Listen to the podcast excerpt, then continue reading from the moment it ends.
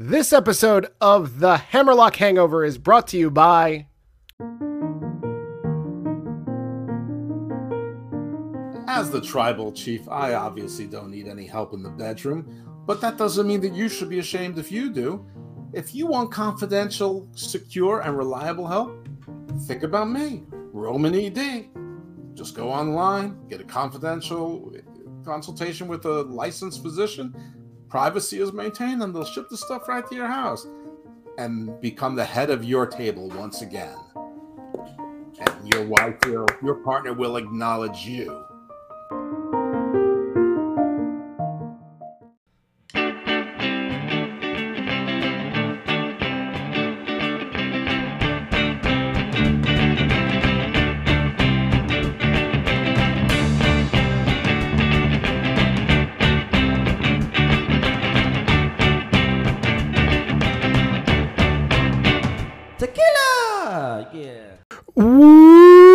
Welcome, everybody, to another edition of The Hammerlock Hangover. I am Steve, and I am joined, as usual, by my tag team partner in podcasting. That is Jeff. Jeff, how are you this holy weekend? It's a very uh, um, holiday of weekends, uh, whether you observe Easter or you observe Passover. Uh, merry holidays to, to our fans celebrating one or the other. Yes, I have risen. I am very overexposed this week. I've been on. Oh my God, put your pants on, Jeff. I refuse. Um, I've been on so many podcasts this week. Um, basically, you really can't miss me if you listen to any show on the PWC, Hanmin Media Group, or Channel Attitude. Um, so I've been busy. I also uh, released Garden of Doom today for UFOs and the Bible. For so for some of those others who have risen, maybe they were uh, beamed up by UFOs. You can find out about that. Um, and I've got a big show tomorrow. I'm, I'm, recording tomorrow with a guy named Mike Hilliard. He's got the best geopolitical podcast that I that I can think of that's out there called The Red Corner, and we're going to be talking about all sorts of fun stuff tomorrow. So, uh, but I guess that's usually what I talk about at the end of the show, not the beginning. Is he more popular than um, what's this guy? Uh, Infowars. What's his name? Alex, Alex Jones. Jones. More popular, probably not, but he should be. He yeah. might be internationally because he's he's out of Australia. I can tell you that his guests are like you know high level government and think tank people. Alex Jones guests are cranks. Very good. Well, guys, um, this is episode 80 of the Hammerlock Hangover. Thank you for tuning in. It, it your uh, your support is much appreciated. You can find us on all major podcasting platforms Apple Podcasts, Stitcher, Spotify, and anywhere else that you listen to podcasts. If you are a fan of wrestling, you're going to be a big fan of the Hammerlock Hangover. We love talking about WWE, AEW, and pretty much all wrestling in between. We've got a pretty big show talking about Cody. Cody is a big, big deal in WWE lately. Um, we're going to be talking about Cody some stuff from Raw, including this tag team title unification uh, storyline that's going on between Raw and SmackDown. Sonya Deville booking herself into title contention. I know there was a lot of people criticizing that booking decision. We're going to get into it.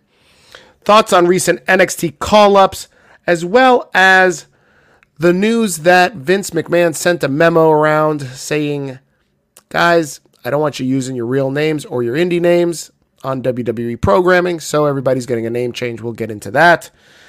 When we review AEW, we're going to be talking about a really rough week for Tony Khan. Tony Khan, uh, you know, battling bots, battling uh, criticism for his uh, booking of a barbed wire match and the aforementioned Easter weekend. Um, we've got a big show this weekend, Battle of the Belts. Some people might consider it a big show. I consider it Saturday. Um, and obviously our dynamite means? review. Oh, go ahead. And you know what that means? You know what that means? It means Wednesday. We waited two extra days to record this show, so we've got so much more today. But at least we didn't miss anything. That's right. We actually waited a couple days because I was feeling under the weather, and uh, Jeff had to go to a Four Tops concert, right? Well, it was the Four Tops and the Temptations. So let's take a couple minutes to talk about this. So I should know these things because I'm pretty much, you know, almost as old as these fellows. So uh, enough of the four tops and the and the Temptations have died over the years that it's just four guys there. So it's the four tops and the Temptations. They've merged into one group, and one of them is like the son of one of the four tops or Temptations. So, um, and one of them had a broken hip, so he had to like basically sit most of the time. Oh Uh, no. and literally, this this concert started at 7:30, promptly at 7:30, and it was over by 8:30. So, I mean, this is like literally you go to on a cruise ship, and yeah, listen, I, I didn't think these guys were going to be going for four hours. I figured that we get like 45 minutes to an hour of the Four Tops greatest hits, 45 minutes to an hour of the Temptations greatest hits, and since they were old, I figured they'd alternate. They do two or three songs each, and then alternate, and they keep the same band, same background people. No, it was just it was just like they've merged into one. Um, it was still fun. It was still it was good, but like I I was, we were home by nine thirty. I mean, Wow, that's a good time. I can guarantee you that that doesn't happen when you go see Bad Bunny. uh, yeah, but I can guarantee you that I won't be seeing Bad Bunny except maybe in thirty five years when he's Is- just when he's when he's uh, mellowed out Bunny. Is this a bad time to tell you, surprise, I've got you Bad Bunny tickets? No, it's fine. I'll just I'll just sell them. I could use the cash. Son of a bitch. All right, Jeff, let's just jump into it. We're going to start with WWE news. Let's talk about one of probably the best interactions in ring that I've seen between Cody Rhodes and The Miz. Miz has had some fiery comments, some winks, some, uh, you know, digs at AEW for quite some time. Are you having a stroke? Oh, no, you're winking. Um, who am I, Virgil? No. oh shit. We'll get to that poor poor Virgil suffering dimension strokes.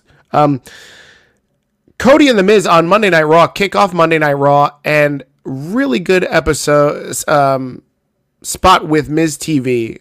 Cody, I don't know if this was intentional where Cody is going on his diatribe and then mentions I really want to get the WWE heavyweight belt. It was absolutely intentional. And then Miz quickly jumps in and goes, Belts are for holding up pants. You're talking about a championship title. And that's something very famously said by Vince McMahon is he's very, very he's a stickler for his his branding and his vernacular. So he definitely doesn't like belts. He likes titles. Mm-hmm. And then Miz catches him later when he when Cody says wrestlers and Cody and Miz says superstars. Mm-hmm. And I don't again, you're you're saying I'm interested to hear your comments, but to me it looked like it was not intentional and Cody just flubbed it being that he's fresh off coming back from where he's been been AEW and Miz caught him, and it looked like there was genuine heat between the two of them. I don't know. Maybe I was reading too much into it. What are your thoughts on this whole scene, this whole um, spot segment on uh, Monday Night Raw? This was as organic as Chris Jericho and Danny Garcia calling themselves sports entertainers on AEW programming. You're absolutely reading too much into it. It was absolutely intentional, 100%. percent It was part of it, and it was executed flawlessly. Without a doubt, I loved it. I mean, I, I, I thought it was genuine. I thought there was some genuine heat. I actually bought the fact that um, Miz was saying, you know, I don't um, I don't like you. I think you're here coming to steal my spotlight. I, I felt that. I believed it, and you know, it, it was it was some genuine heat. In pre-show, you and I discussed that there has been some criticism on the internet uh, from the internet wrestling community that this happened way too soon. That they should have waited on this. Some people were saying that Miz is low level, like B or C level talent, and Cody should be doing more. Um, we know that he's going to be wrestling at WrestleMania Backlash against Seth Rollins in a rematch. But Jeff, The Miz is a top guy, right? In WWE, he is a guy that earlier this week said, "Hey, I'm a I'm a big time player. I fit wherever Vince tells me to go. If it's to put over a guy like Logan Paul, I can do that. If it's a a spot where hey, you need me to carry the WWE title for a couple of weeks, I can do that. I'm flexible. I'm I'm a man. I'm multi-talented. Your thoughts? I mean, I agree with all of it except that he's a top guy. I think he's a made guy, if that's what you mean. But yeah, I think that the rest is exactly right. He can he'll he he'll be put into whatever spot he he is needed or asked to do. He knows where his uh, bread is buttered, and you know if they want him to be a top guy, he can be a top guy. But we already saw he he had a world championship. He held it for two weeks. I mean, but it still counts. But you know, but he's not a top guy. But he's a he's a made guy, and and he'll always act like a top guy. So it's close enough. As far as what the internet was saying, half of them was saying that, that, that Cody is slumming by fighting with the Miz. The other were saying it's too soon. Um, it's definitely not slumming. I mean, first, uh, you know, whatever you have to have a first feud, uh, and if your first, you know, interactions with Seth Rollins and the Miz, that that's not slumming. Um, if anything, it might be too soon because, like, you know, it's sort of like, you know, you know, it's either Miz and Bizarro Miz or Cody and Bizarro Cody. I mean, they they sort of, in some ways, have parallel lives. Um, but I, I, think it's fine. They got out. It, it's the most organic, natural story. I mean, they both have you know wives that were sort of in the business and their family reality shows. But it's they got out of the way. Cody won clean. They're doing the, you know, is Seth Rollins sort of a heel with honor or what's going on there? But there's going to be a rematch. Um, you know, a lot of people are like they can't possibly have Seth lose twice. Uh, I think they have to, uh, unless they want to have some sort of squirrely finish.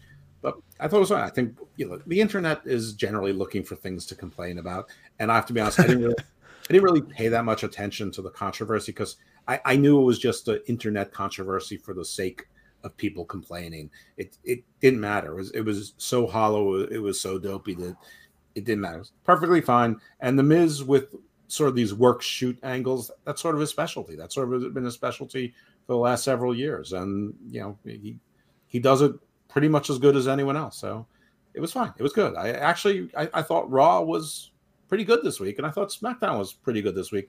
Again, too much filler, too formulaic, and that's WWE programming. But as far as the TV shows themselves, they, they were enjoyable enough. Uh, we'll we'll get into the rest of uh, Raw and SmackDown shortly, but I want to stay on this topic just for a little bit longer. One, I agree with everything that you've said um, I feel like this was too soon, but I don't think this is over, right? I think this is planting the seeds for other things. I think what would be too soon, and I know that Cody is really, really hot right now as a babyface. Um, and something we discussed last week that AEW missed the boat on this this packaging of Cody Rhodes um, because everybody in AEW was expecting him to turn heel, and all the fans were asking and begging him to turn heel, and yet this guy, right off the second week of debuting in WWE, is probably the biggest babyface in all of professional wrestling at this time. Um, Jeff, I want to go back to what you said. Miz is not a top guy, but he is a made guy. What is the difference in your mind? Uh, the difference in my mind is I think that um, Miz is not someone who, if he was in the main event at WrestleMania, just him one on one, that people that, that, people would accept that that they would think that that's a good matchup. You know, maybe it's some secondary or tertiary pay per view, but not one of the big fours or you know a, a, major show, or at least not with some great story to back it up. Um, but he's a made guy in that he's always gonna have a job. He will always be in and around angles that are important to the show. He'll either be with a celebrity like a Logan Paul, um, but even if he's in a low card position, it's still gonna matter, and and he's still gonna carry it professionally because this this is his job. He's you know I think he views himself as almost you know like how how soap operas there have been actors that have been on the same soap opera for like decades I think Miz views his job with WWE like that. That sometimes he's going to be a good guy, sometimes he's going to be a bad guy. Sometimes the story is going to be about him, sometimes he's going to be, you know, sort of a character actor. Sometimes he's going to host the variety show. Sometimes he's going to die and come back to be reincarnated somehow. Speaking of Easter, um, you know, I mean, I, I just think that Miz will do whatever is asked of him, and he won't complain. Which is similar to Dolph Ziggler, except every now and then I think Dolph Ziggler complains. well, I think Miz is that utility guy, right? Like in the last year alone, you we've seen him have a stellar match with Bad Bunny. He put Bad Bunny over. He was uh, participating in this match with Logan Paul. Maybe helped with training him and getting him ready. Um, we've in the last year we've seen him put over Damian Priest, spot fill um, a transitional championship to Lashley. The guy is exactly what he said earlier in this week in an interview. He's whatever Vince needs him. Whenever Vince says, "Hey, I need you to be the guy," this guy, he's that guy. And to your point, whether that's be a babyface, be a heel, be with his wife, be in Miz TV, take care of Edge, whatever it is, he makes it entertaining. This guy is a really solid act. And I don't think this this week shows and your commentary shows how underappreciated I think the Miz is because A, he's a safe worker, and B, I do think he's one of those main event guys that just like Kane, you take for granted, right? Every once in a while, Kane, you saw him be, and we've had this conversation about Kane and comparing others to Kane's career, right? Mm-hmm. Because I, if if you and I were in re- professional wrestling, right? I think we would take Kane's career in a heartbeat because a he's a Hall of Famer, multi-time champion, but you don't remember him as always being at the top of the card, right? But you always remember him being there, and that's the Miz. In in in some way shape or form. Like and so i think the miz doesn't get enough credit doesn't get enough appreciation. And i say all this just to round it all out jeff is how dare us as hosts of a major wrestling uh, podcast in the industry that's right I'm, I'm putting us i'm putting us shh, i'm putting us over A worldwide leader. a worldwide leader in wrestling sports entertainment and wrestling audio about sports, really. Thank you. Uh, Exactly. We're probably one of the tops. And how dare us not have a show dedicated to a career retrospective of The Miz, but yet in our archives, there is a career retrospective on Tucker. Well, luckily enough, we did one for our Patreon platinum tier. So thank you for all of you on platinum. And please log on to Patreon uh, backslash Hammerlock Hangover, and you can access that, that uh, show, a, a retrospective of the Miz. That is, you know, it's so popular that that episode that it is very hard to find. It's platinum tier is not easy. It, oh, oh, you don't just get to pay for platinum tier. You have to pay for it, and then you have to win a series of mental challenges, much like the Alpha right. Academy uh, did. And Right. and then you have and to- Hunger Games. Yeah, then there's a Hunger Games situation um, where you are also uh, the hunted, of course, and, and then there's like a video game like Dragon's Lair where you know any turn could be the wrong turn. So You're absolutely right. But you know what? Here's a hint. There's going to be a spot where you've got to talk about the best match on WrestleMania 3. And we all know that it's the one that involves Little Beaver. well, if you go in any of the wrong doors, you might be attacked by zombie little people wrestler cannibals. I appreciate that you're you're identifying them as little people and not zombie how I cannibal sort of redundant? it is a little bit. I mean, I don't think that there's any vegan zombies. Yeah, either. In case Although I think I think we should make a film about vegan zombies and see how that would work. Mm, chickpeas. All right, Jeff, let's uh, shift to another one of the major storylines. Are the Uh, zombies vegans or do they only eat vegans? Oh, see, that's good. I I can know. really get I can really get behind the second one. I, I I hear you. I hear you. I, I we should we should hammer this out. We should think about this. We should hammer like hangover it out. Oh, hey Uh, Jeff, another major storyline going on in WWE right now is these tag team title unification. Um, the storyline between the Usos and RK Bro. Coincidentally, Ro- Roman Reigns, the recently unified champion, Universal World Champion. I don't know what what do you really call him?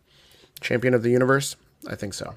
He Man. I just call him. You, you call, um, Roman is MIA, obviously, because he was injured at WrestleMania two weeks ago.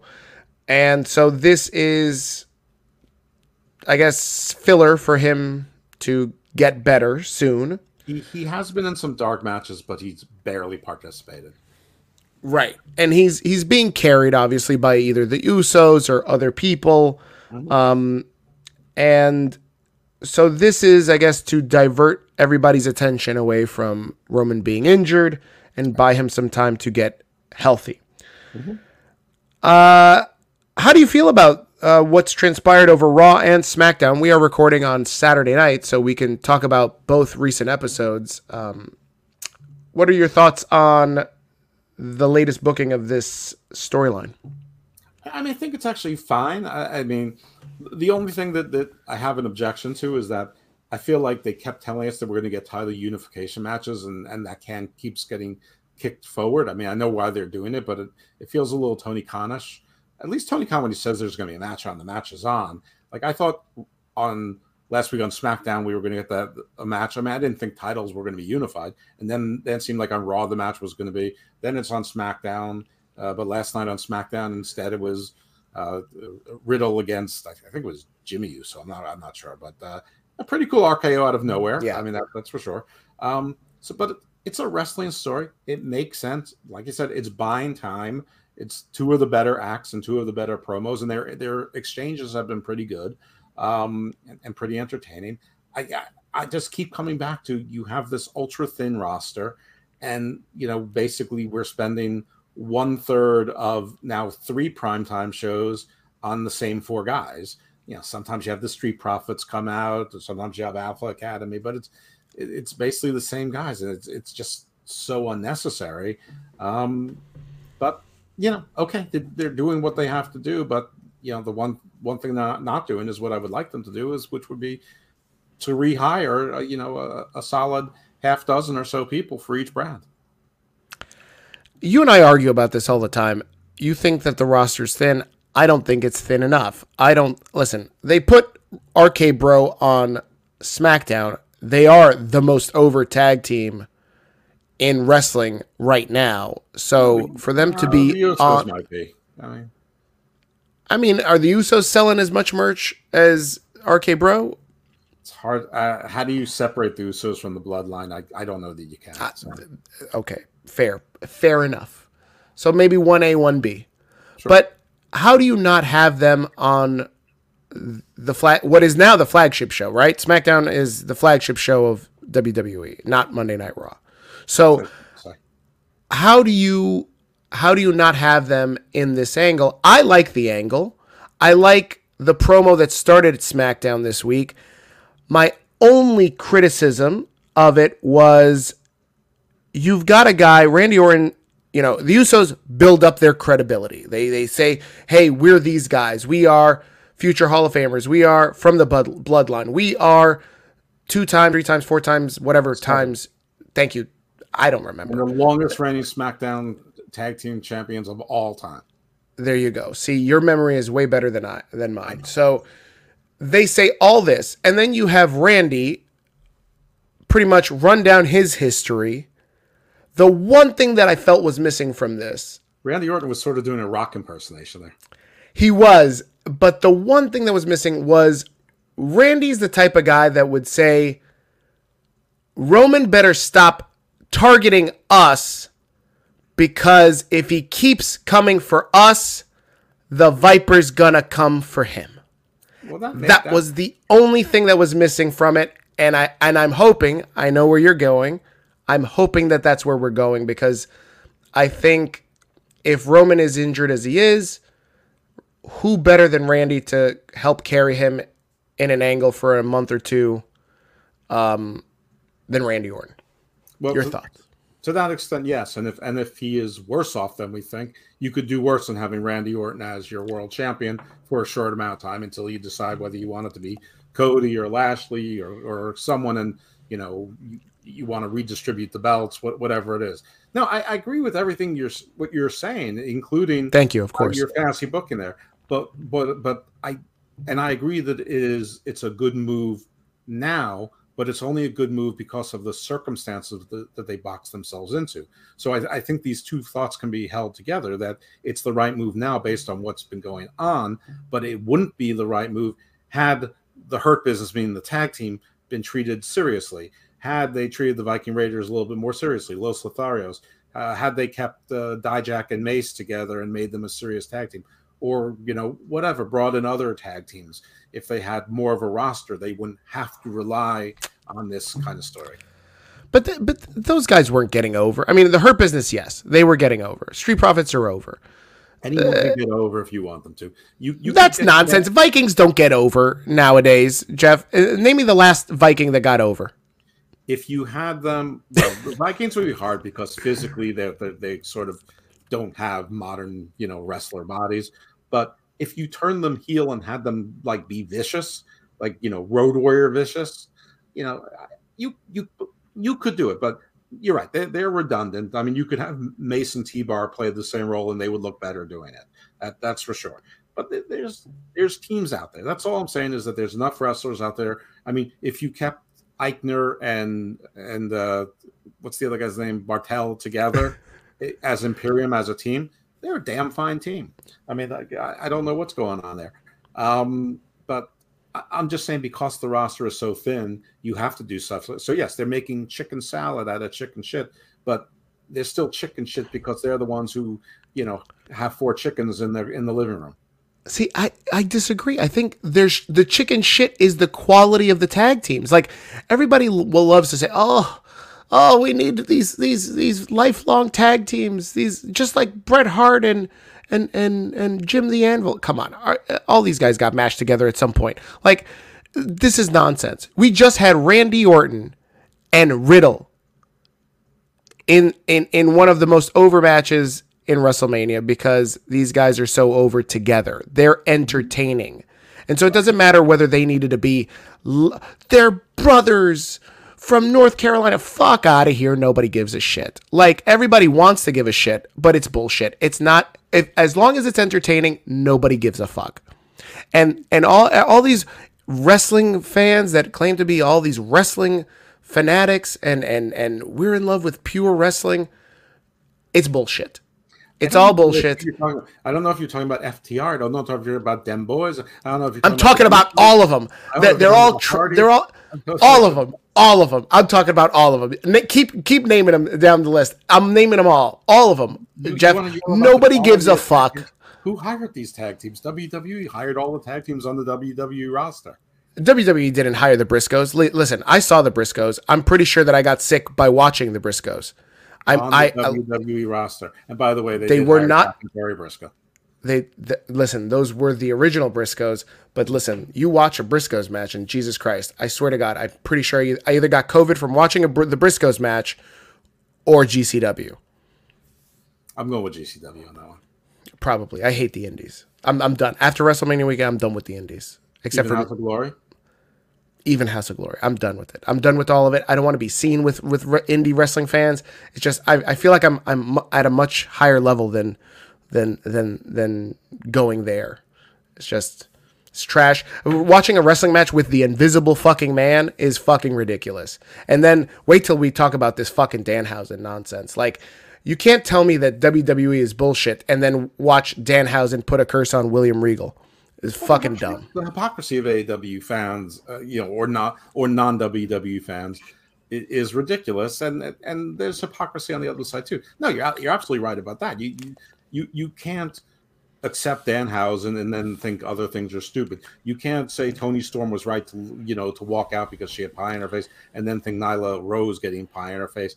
That was fun. I, I mean, it's it's the same shit. You can't you can't still be criticizing the crucifixion of uh, the big boss man 20 something years ago but then think what was done friday night was okay either don't be offended by any of it or be offended by all of it either call it all sports entertainment or call none of it sports uh, the, the problem is is the inconsistency but that's sort of uh, endemic in our society. But I, I agree. Like I think I'm consistent. I, I can tolerate a little bit. I was not particularly offended by the the big boss man being you know, crucified us. Was I shocked by it? Yes, it was supposed to shock me. Was I shocked when Negan killed three guys with a club on The Walking Dead? Yes, I was supposed to be. That that's the, that's the purpose. That's how you have bad guys, and you still remember twenty something years later.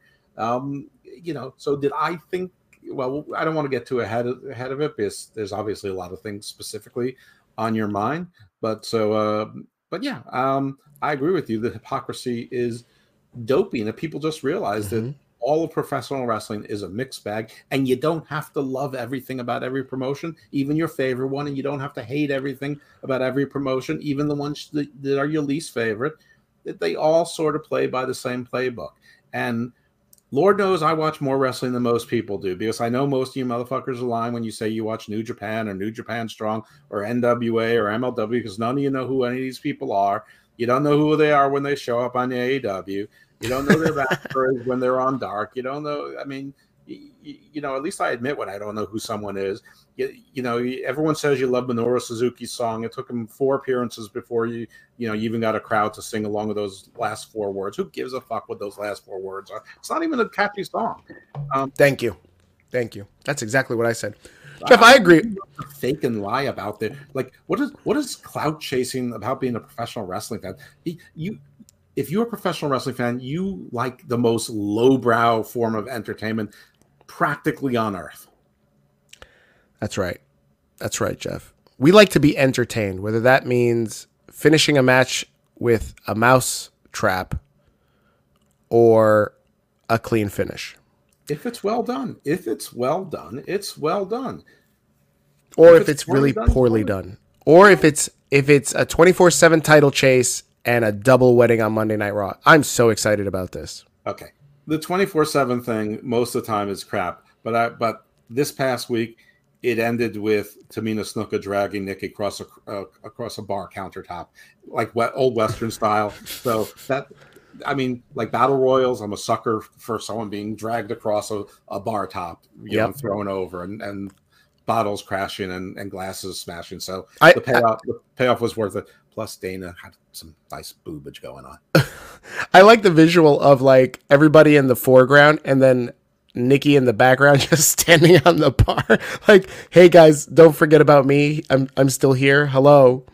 That was but great. She's in her superhero pose. Even when she was being dragged across the country, she was in like her superhero flying pose. That's right. That's right. That- that- that- It's that- so fucking ridiculous. It's great. but but listen, I agree that there's people on the roster who can be future endeavored, and Nikki Cross is definitely near the top of that list. Nah. that doesn't that doesn't mean that that that, that they don't need to supplement. I mean, again, you can have both things. There's no real need for Tozawa. You know that doesn't. He's mean comedy. What are you talking about? He's not that funny. That, that, that, that, He's about no to get married to. Tamina. I get it. That, that doesn't mean that having Morrison back wouldn't add something. That doesn't mean that Swerve wouldn't add something. I'm, I'm just saying that there's that there's a hundred free agents. You're telling me you couldn't find people out there, if nothing else, just to make the, the, the Shelton and Cedric not feel like jokes, or someone to beat up Shelton and Cedric, whatever. They'll, they'll have somebody to beat them up. Don't worry about them. Yeah, it's going to be the same people, always, always, always. That's Nah, nah, nah. Je- All right, Jeff. Let's let's finish up the, the arcade bro talk. The last thing I wanted to mention was was I am I am I the only one that saw this? Like on Monday night, you see the Usos attack Riddle, and Randy's just a step behind. He misses it, right? He misses protecting his partner. SmackDown. The SmackDown episode ends, right? Riddle wins the match. The Usos hightail it. Randy and Riddle jump on the turnbuckles to pose. The Usos come back and they super kick Riddle. And again, Randy missed the step. He missed it. Mm-hmm. Are we So- watching? Are we are we seeing the seeds planted for Riddle's eventual turn on Randy Orton? Maybe. I mean, you know, you, you know that the, the, the F word with Randy Orton is friend, so it's entirely possible. I mean, people keep wanting that. I don't really see any need for it, but it would be the only way to end this story with the Usos keeping it without someone being pissed. And, you know, I mean, listen, SummerSlam is just right around the corner, and, you know, the culmination of that feud makes sense uh, there. I, you know, or Hell in the Cell, even. So, you know, maybe. I, I'm I'm not sure. I, I We've got a lot of big big matches coming up. I mean, they've got a big I think they've got a big stadium show. Money in the Bank is like in a stadium, and that's in July. Yeah, They've got, like- yeah.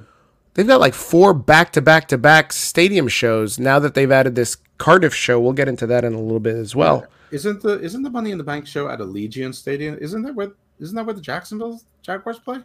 No, Allegiant. Shit. Alle- oh, no, maybe you're right. No, Allegiant Stadium is the one in Vegas. That's the one that they just did SummerSlam last year. Are they doing Money in the Bank there? I, I don't know, but yeah, Cardiff is the interesting story because they um, they had something called pre-registration, and in the first day, like fifty nine thousand tickets were pre-registered, I guess, for sale. Um, I don't know if that's how much they put ready. I don't know what the seating capacity is. Um, I'm not sure, but whatever it is, that that's a lot of, I guess, I guess pre-registration as you put down a deposit.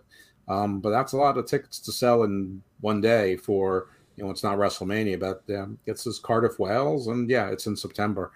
Um, one thing that that I noticed, and this is a fairly minor thing, but that since Cody is you know Cody sold the most T-shirts uh, in WWE for like you know you know this this period of time, uh, and I saw that on Monday Night Raw, Kevin Owens, despite being the heel, was wearing a Dusty Rhodes shirt, and I'm pretty sure that's available for sale now, and that and uh, you know that Cody owns that trademark, so I'm sure that you know part of the deal is that you know he and maybe his brother are getting some. Well, his brother probably gets out of Cody's cut, but uh, but also Brandy, um, who was left in you know sort of on the side.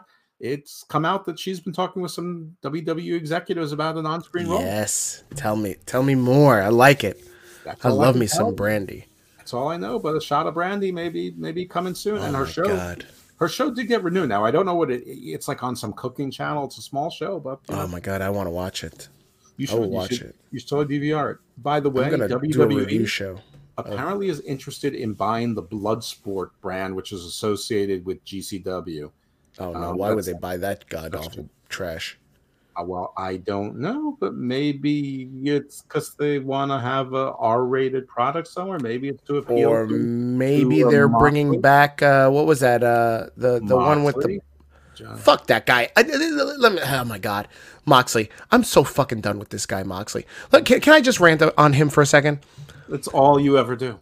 Er, earlier this week in New York City, there was a guy that gave that that that decided he was going to shoot up a train, and and he goes to Brooklyn. It's about an hour and a half from where I live. I don't know So, what you're about to do. but I was safe. It's a bad idea. No, no, no. It's a good idea. I'm just telling you that that I'm going to tie it all back to Moxley in a second. Uh, And and just so you, in case you're international and you you missed this story, this guy, this random guy, Frank James, jumps on a train and he shoots uh, uh, some people. Luckily, nobody died. Injuries, yes. He puts on a gas mask and shoots a bunch of people. You know who was the last person seen on wrestling television with a gas mask and gave zero fucks? John Moxley. Thank you very much. I rest my case. He's a he's he's an albatross to wrestling. He's a poor excuse for any type of wrestling uh, uh, character. This guy, they should just write him off television. He how how dare this guy show up to Carmella's wedding with a fucking Cincinnati T-shirt and a shitty pleather jacket. uh, he, he changed for the after party. No, he didn't. That's bullshit. Where's the pictures of him in a tuxedo, Jeff? I I kept them. You're a fucking liar, Jeff. This man just he's he, he- everybody was criticizing Braun for wearing Crocs to a- A- Alexa Bliss's wedding. Let let the real criticism, at least He Braun at least Braun matched, right? He had a pink shirt that he was obviously a size small in the baby gap what, and and pink costume. and pink Crocs. Uh-huh. You know Crocs. You look like you wear uh, Crocs. I have worn Crocs. I have. You I've, like I've you Croc- you, I've, I've you like to live comfortably. Uh, I, I have Croc flip flops. There you go. So, would you show up to a wedding with Crocs? No, I don't think Thank that I would. All right, but I don't. but But, I don't control my own narrative. but would you see? That's another reason why it makes sense for Braun to do it. But Moxley, Mm-hmm. he just shows up to to to this wedding in a fucking Cincinnati shirt. Like, pick a better shirt first of all. Cincinnati's a trash city. We all we we've he discussed gets this. Lost and he doesn't know where he is, so they know where to look. Which That's probably you know what? That's a good good good reason, uh, Jeff. That's probably why he wears a Cincinnati shirt, and it's his mom probably probably sewed his name into the back and his home address, so that way again, if he's on the label, and they know on the front of Cincinnati. So you know, if you find this lost man, get them here. exactly that makes perfect sense. Thank you, Jeff. No problem. Jeff, let's continue with our WWE stuff. Sonya Deville got a lot of heat this week because she apparently booked herself storyline wise. But again, I guess the booking of her booking herself into the title picture was upsetting to a lot of people. I don't know why. Um, They they they feel like Bianca's better than this. Bianca's better than Sonya Deville. She Jeff- and which is why she's going to win the feud. I mean, the, her first challenger shouldn't really be a challenge. I saw somebody on Twitter say I saw somebody on Twitter say Sonya Deville has attacked more black people in the last month and a half than diabetes. "Ouch," um, but yet that's still less than Tony Khan. Boom, Oh, yes, this is true. We'll get to Sammy Guevara beating Scorpio Sky in a little bit. Um, Jeff, why is everybody getting upset about Sonya Deville? Like, Sonya Deville hasn't paid her dues. She can't go in the ring. She can't. I have no idea. This is a wrestling storyline. Like, abuse of power. She just, I mean, the way she set it up was fine. I, I don't know why she's not going to win people. I mean, of course, Bianca's going to win this. I, I you know, I, it's it's just silly. I people just get upset just to get upset. This is like being upset about Cody facing the Miz. I mean, they, they think Cody's too good for the Miz. They think that Bianca's too good for Sonya. It's a story. Sonya cheated. She tricked her into it. She's going to try to use every advantage, and Bianca's going to overcome. Big deal. I mean, this is dumb. thank you, thank you for saying saying it that way because I, I feel I feel the same way. I feel like this is again this is gonna get us to Rhea versus Bianca, but again, Rhea's in her own stuff, right? Right. Rhea's either she Rhea's in the middle of the tag team championships, plus a little bit dissension of is she with Liv, is she not? Is she going to join this Edge Are faction? they lovers? Are they going to send me pictures? Oh my God, yes. If, if please, you know, as a podcast this may, partner, This may turn my entire position on Liv Morgan around if she would just change her position. Oh my God, wow, this is a Hammerlock Hangover exclusive. I doubt it's an exclusive. Um, let's see, Jeff. Let's talk about these thoughts on recent NXT call ups. You know, you seem to be very uh, riled up about Raquel Gonzalez Gonzalez slash Rodriguez. What are your thoughts on Raquel ever since she's been called up to SmackDown? Listen, my, I'm not riled up about it, and my riled up position, as you put it, is the same as it's been in NXT. But her wardrobe is atrocious. She, like, I, she, I, I don't know any way to say it other than say it, but like, she's a she's a big statuesque woman in, in big in good shape, and she has like little like pencil nub boobies, and but she insists on wearing like the smallest tops possible. And I know that body positive and body shape. I'm I'm not against her body. Just wear more clothes. Just like put on put on bigger tops. I beg of you, please. Wear more clothes. So what? What would what would satisfy you in this department? Should she be wearing like a toga? Um, you know how What is what is more clothes? Is it like Nia You know- Jax's attire? Is it No, what? Like Bianca's attire, like Bianca's tops. So like a like a okay, like a one piece, Like- but like your muscles are showing. Yeah, Right, right, right, right. Okay, all right. I can an that. athletic top. It doesn't need to be the smallest sliver of fabric covering your smallest sliver of a boob. Right. I just don't like it. I'm sorry. But this is this is this is a physical presentation television show. And if they all wrestle basically the same style, I mean, what's what shouldn't set you apart is that a guy doesn't want to look at you because you're showing too much skin. I mean, that that I mean, we have to agree that that's like a bizarre take, you know, for me. It is. Would you would you prefer her wearing old Braun Strowman uh, outfits? Like the the full military uh like short sleeve shirt, yeah, that'd be perfectly fine. But she also comes out in Crocs. matching Crocs to match her care. top. Don't care about her footwear. Oh, okay. All right. Here you go. Raquel, if you're listening, I think you should come out in Crocs. Yeah. Jeff would approve. I mean, I think that they made Champa look like a like he was a confused kindergartner on Raw, but you know, that's what they do. I think they they, they could have made that more funny when you know Kevin Owens is going. I've known Elias for years. This is there's no Ezekiel. This is Elias. And Champa should have said, "I've known Elias as long as you have. I've known you as long as uh, as as he's known you. And this is clearly not Elias. It's Ezekiel. What's wrong with you?" I mean, that would have been good. That, that it wouldn't have made him look like some daft kid who was starstruck to be up there. I love that Ezekiel Elias thing. I love it. Uh, I, It's- I'm the only. I, listen, I was the one who said give it a chance. It's cracking me up. I, I sort of like it, and I still sort of like it. I can't wait till they figure out a way to put them both in a match at the same time. Okay, so let me let me rant a little bit about Jimmy T, my other sometimes wrestling tag team partner, who Okay. does, who insists on doing Monday Night Machismo this week on the PWC. So I'm talking about how there's a picture going around of Elias and Ezekiel together.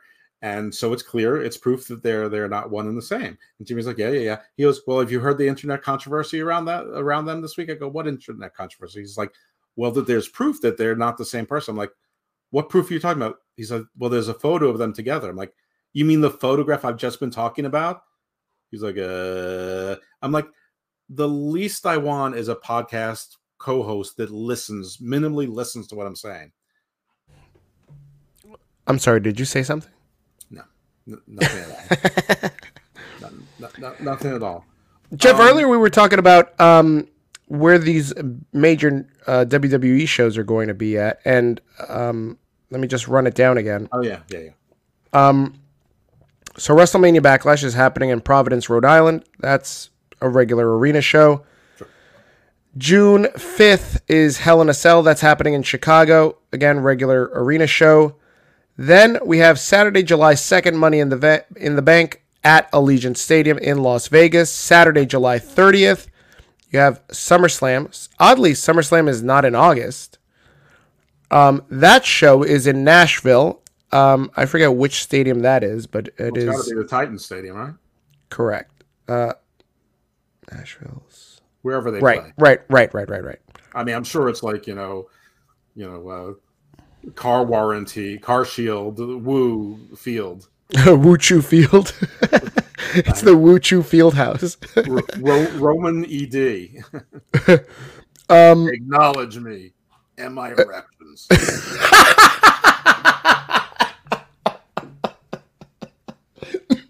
how do they not? How do they not?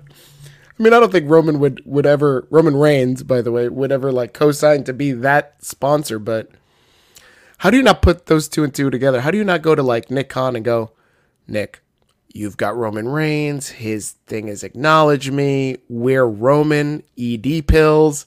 Acknowledge ED. Come on, buddy. It's a match made in heaven. Listen, they could work with you. Go as the tribal chief. I obviously don't need any help in the bedroom, but that doesn't mean that you should be ashamed if you do. If you want confidential, secure, and reliable help, think about me, Roman ED. Just go online, get a confidential consultation with a licensed physician. Privacy is maintained, and they'll ship the stuff right to your house and become the head of your table once again and your wife will, your partner will acknowledge you. It's easy. Amazing. I'm not even a marketing executive. I gave this You should- no more thought than we just discussed. How how how are you not? You should be know. with, the, with that that type of clear savvy and wit. Okay, so tell- Saturday. should we tell the audience that you paused it for 17 hours so I could come up with that? Shh, no, the, the magic stays alive. Um, so Jeff, Still real to so Saturday, July 2nd, we got a big show. Saturday, July 30th, we got a big show. Then we skip August altogether for now.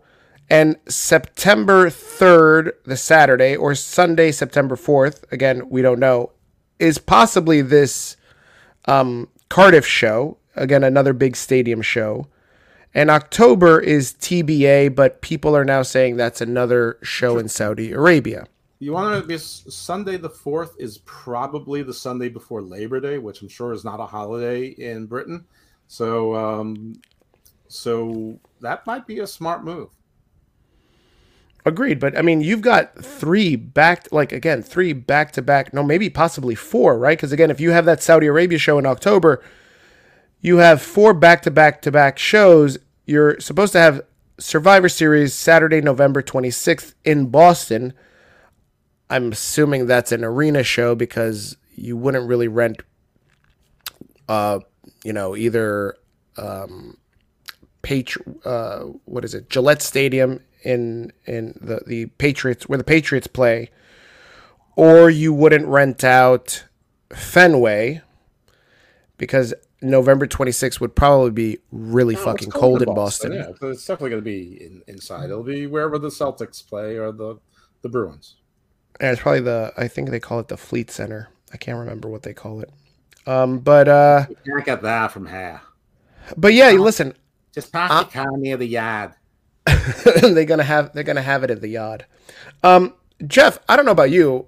I'm a stockholder. I'm excited about this fucking news. Like, this is all money, money, money. My stock is gonna go up. I'm excited Well, you're I don't need Roman now, so that's because. I've got WWE stock that's good. to get me hard. Good. That's great. That's awesome. Well, then you should be happy with the WrestleMania uh, fa- statistics uh, comparing favorably, actually better than the it. Super Bowl. Uh, 40 percent percent more hits on things like YouTube and Twitter and impressions and whatever the hell they count. But whatever it is, when you can compare yourself to the Super Bowl and your numbers are bigger, two nights or otherwise, I don't give a damn. The fact that any wrestling card comes anywhere near a Super Bowl is, is and exceeds it is amazing. And apparently, uh, um, according to Paul Heyman, uh, WrestleMania performed 58% better this year over last year on Peacock. Uh, I sort of remember that they said that, that last year on Peacock they did about, I think, like 4 million people, between 3 and 4 pe- million people watch. So I guess that would mean this would be four and a Twenty half- thousand people.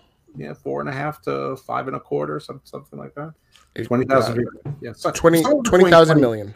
20 you're right 20,000 million so that's so congratulations to those folks uh, And congratulations to me. and congratulations to Alexa Bliss and Carmella both got married no congratulations to Corey Graves you son of a bitch um, What about uh, Ryan? Uh, what's his face? Ryan. What's his name? Ryan Reynolds? Patrick? No, Ryan. No, not Ryan Reynolds. She didn't marry Ryan Reynolds. Ryan. Ryan Satin No, she didn't marry. didn't he, didn't he propose it at Dave and Buster's he, something like that. I think it was a Chuck E. Cheese.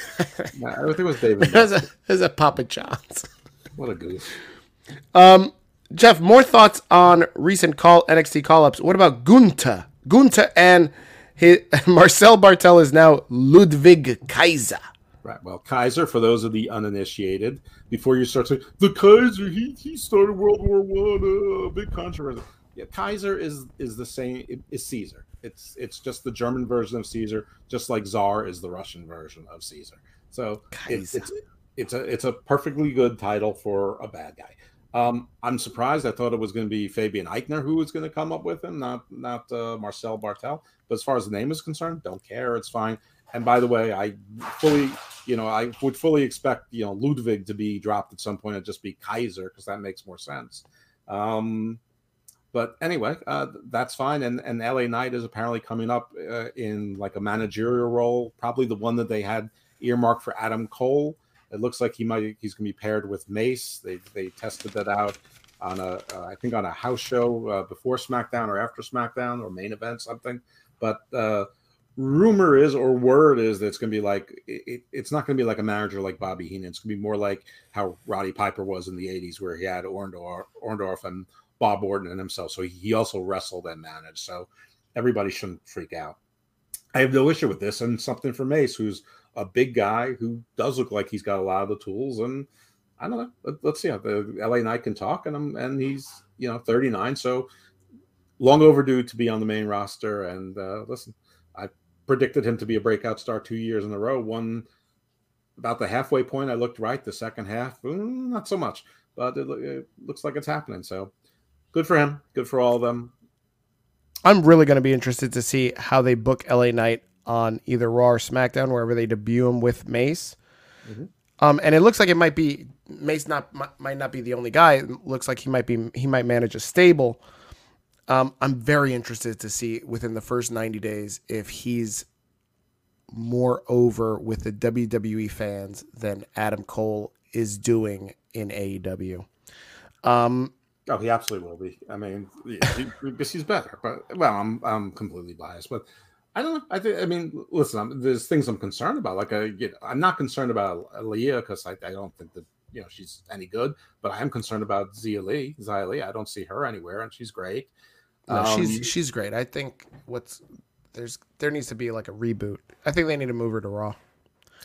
Maybe to do what? I mean, I think that Io Shirai probably will be coming up. They they haven't really mentioned her on NXT in a bit, so that's usually a, a Io Io Shirai has no business being on the main roster. There's nothing for her. there's there. I, I could make things for her. Don't worry. Um, and I'm worried. okay. And Drew Gulak is now a ring is now an interviewer, and Charlotte made him submit like like a little bitch. Actually, it was a pretty good segment. I actually I actually liked it. I, I liked it how she attacked him from behind and then put him in the figure eight twice, and he and she made him say I quit. I really liked it only because I was like, oh my god, Drew Gulak. Look, see, you could get released and still get hired. He didn't get released. What? I'm I'm I'm pretty sure he got released, Jeff. Where's he been? He hasn't been doing anything. I'm pretty sure he was released and then they rehired him. Yeah, yeah, yeah. Okay, so anyway, One last one yeah. Mm-hmm. one last name. Hold on, Jeff. One last name. It's not. I know this is not an NXT call up, but she has re-debuted after WrestleMania. She's been away because she gave birth to uh, her and Ric Flair's baby, and I'm talking about Lacey Evans. so cringe. Um, Lacey Lacey Evans comes back with a with a new gimmick. She's not the sassy Southern Belle. She is now ODB. Jeff, She's- what what is what is going on with this gimmick? Who who is she supposed to be? Sergeant Well, Slaughter?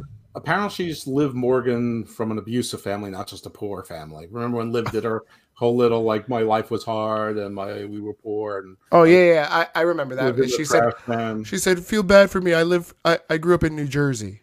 right, something like that. So yeah, I, listen, her real life is the right direction for her repackaging, but these promos and this vignettes, I mean, she's a Marine. She's been she's been a, a member of SWAT. I mean, she's not coming off as the confident badass. She's she's coming off as "Eh, I'm going to try really. I mean, basically, it's almost Nikki Ash, except not almost a superhero. It's just like I'm I'm almost tough. It's like I'm no better than them, but they're not better than me. Ooh, that's so that's that's so inspirational. Um, it's I don't know. A lot of people are, are saying that it's hitting right. There are a lot of people that have been very critical of Lacey Evans in the past. I feel are behind this new uh, Lacey Evans oh. 2.0.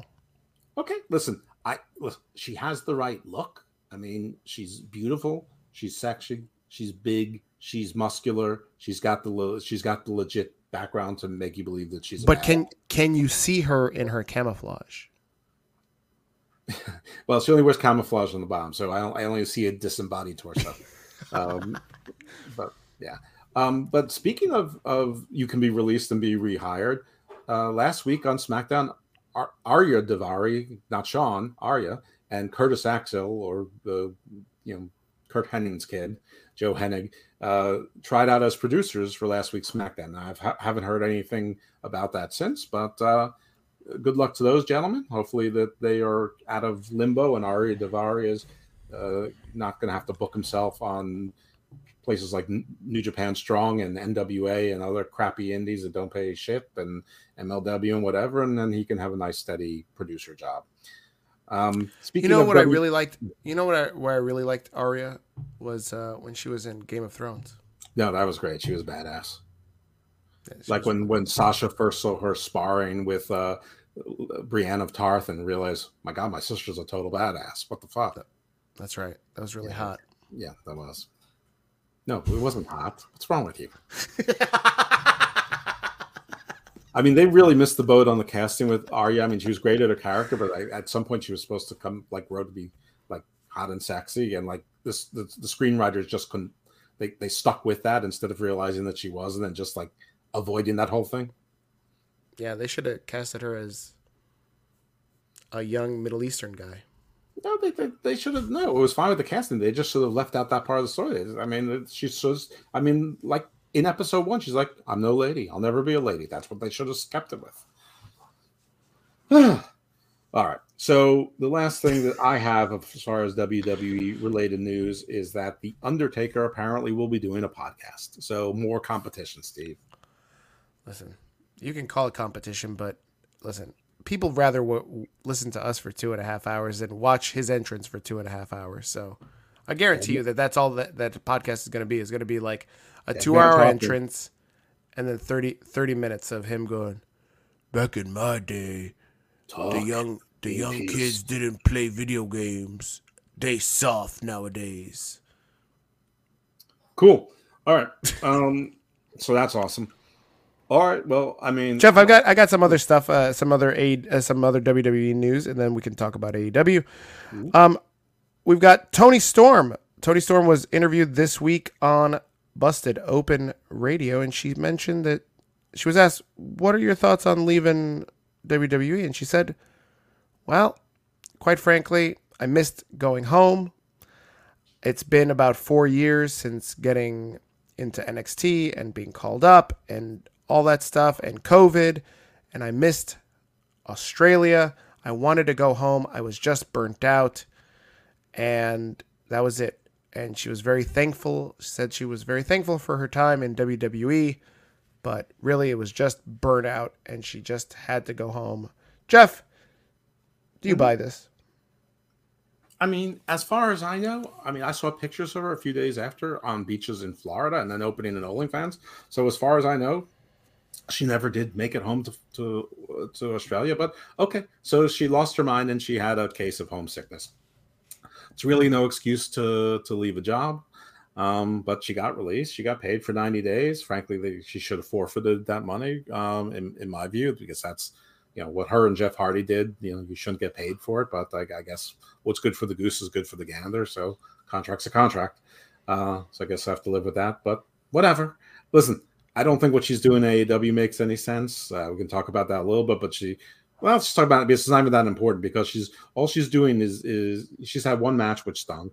Uh, and then she's been in these promos, these interview segments with Jamie Hayter, where Tony Schiavone starts out by saying, "Thank you, ladies, for agreeing for to no physicality," but there's no history on AEW of them being physical with each other. There's no scenes of them bumping into each other and having like cat fights in the back or, or tearing through catering. They're not even showing some history like on the Indies or or in Australia or in, in the UK, like like this bad blood where they they have to have this agreement to not have hostility. So it makes no sense. And they've done the same thing twice.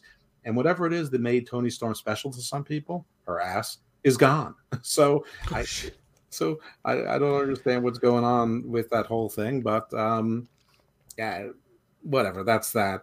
But yeah, uh, the, the the Toni Storm thing. I mean, basically, she admitted that she lost her freaking mind, and if you lose once, you you lose your your chances are you're going to lose your mind again. So listen, hopefully the the workload at AEW is light enough that she doesn't lose her mind and she can make the living that she needs. Uh, you know, I ever since the her OnlyFans started and like you know she got a lot of money that first day or that first week, I haven't heard anything since. No, nobody's been talking about if those numbers have increased or de- decreased.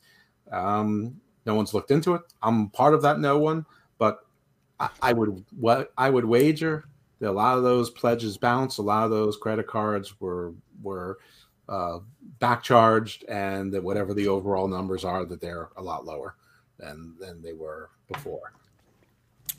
Well, only time will tell, Jeff. Jeff, let's talk about another um, scam, and that's Liv Morgan. Apparently, there's a Liv Morgan scam that is hitting the internet.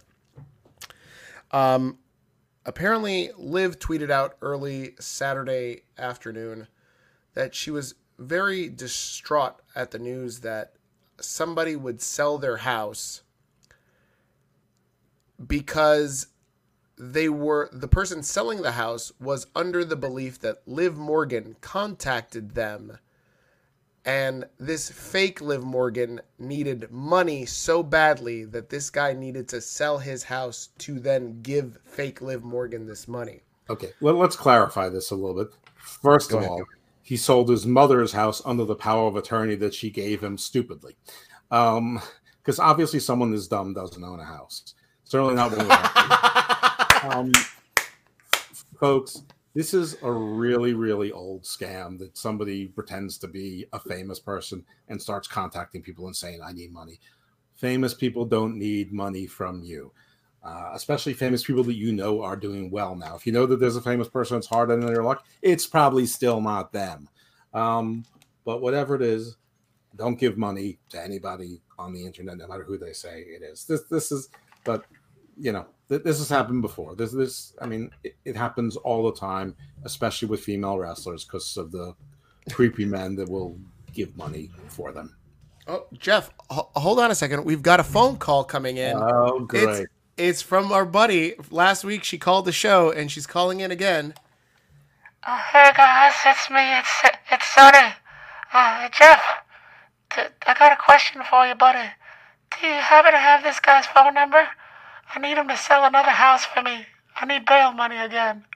Jeff? Yeah, I do. It's it's toll free, which is good news for you. It's Yeah. one. It's one eight hundred dumb guy. Oh my god, thank you so much. I'm gonna call this guy right now. Also, Love- Jeff, do you know any Nigerian princes that might need a you know, sexual assistance? I don't, but I do know an Afghani prince, and I do know a Belarusian oligarch who's looking to get out. So Okay, I'll call Tony Khan. Bye. Bye, Bye. guys. I love your show. Great. I love Hammerlock Hangover. It's the best. Yeah. Listen we're to so it. happy that we're so happy that you may bail and are walking the streets. No, we're totally not. I love you too. But uh, bye bye, everybody. Oh, there's the police Wow, coming after hold- her again. You got, you got pulled over again? Oh, that was quick. oh wow. Well, it's it's probably best because she's going to learn that those that number wasn't. That's actually not the guy's real number. Oh, Jeff, that was a, that was a riot. Um, she shouldn't be jogging anyway. um, other WWE news: Sasha says she wants Goldust. Oh, Sasha lost credit here with me.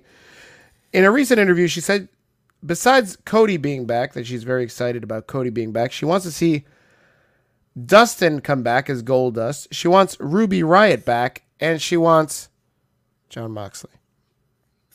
Well, good news for you, Sasha. You're probably going to get all three of those things at some point or another. Hopefully, uh, One probably sooner. I mean, listen, Moxley's contract ends next month, and let's let's take your bias aside.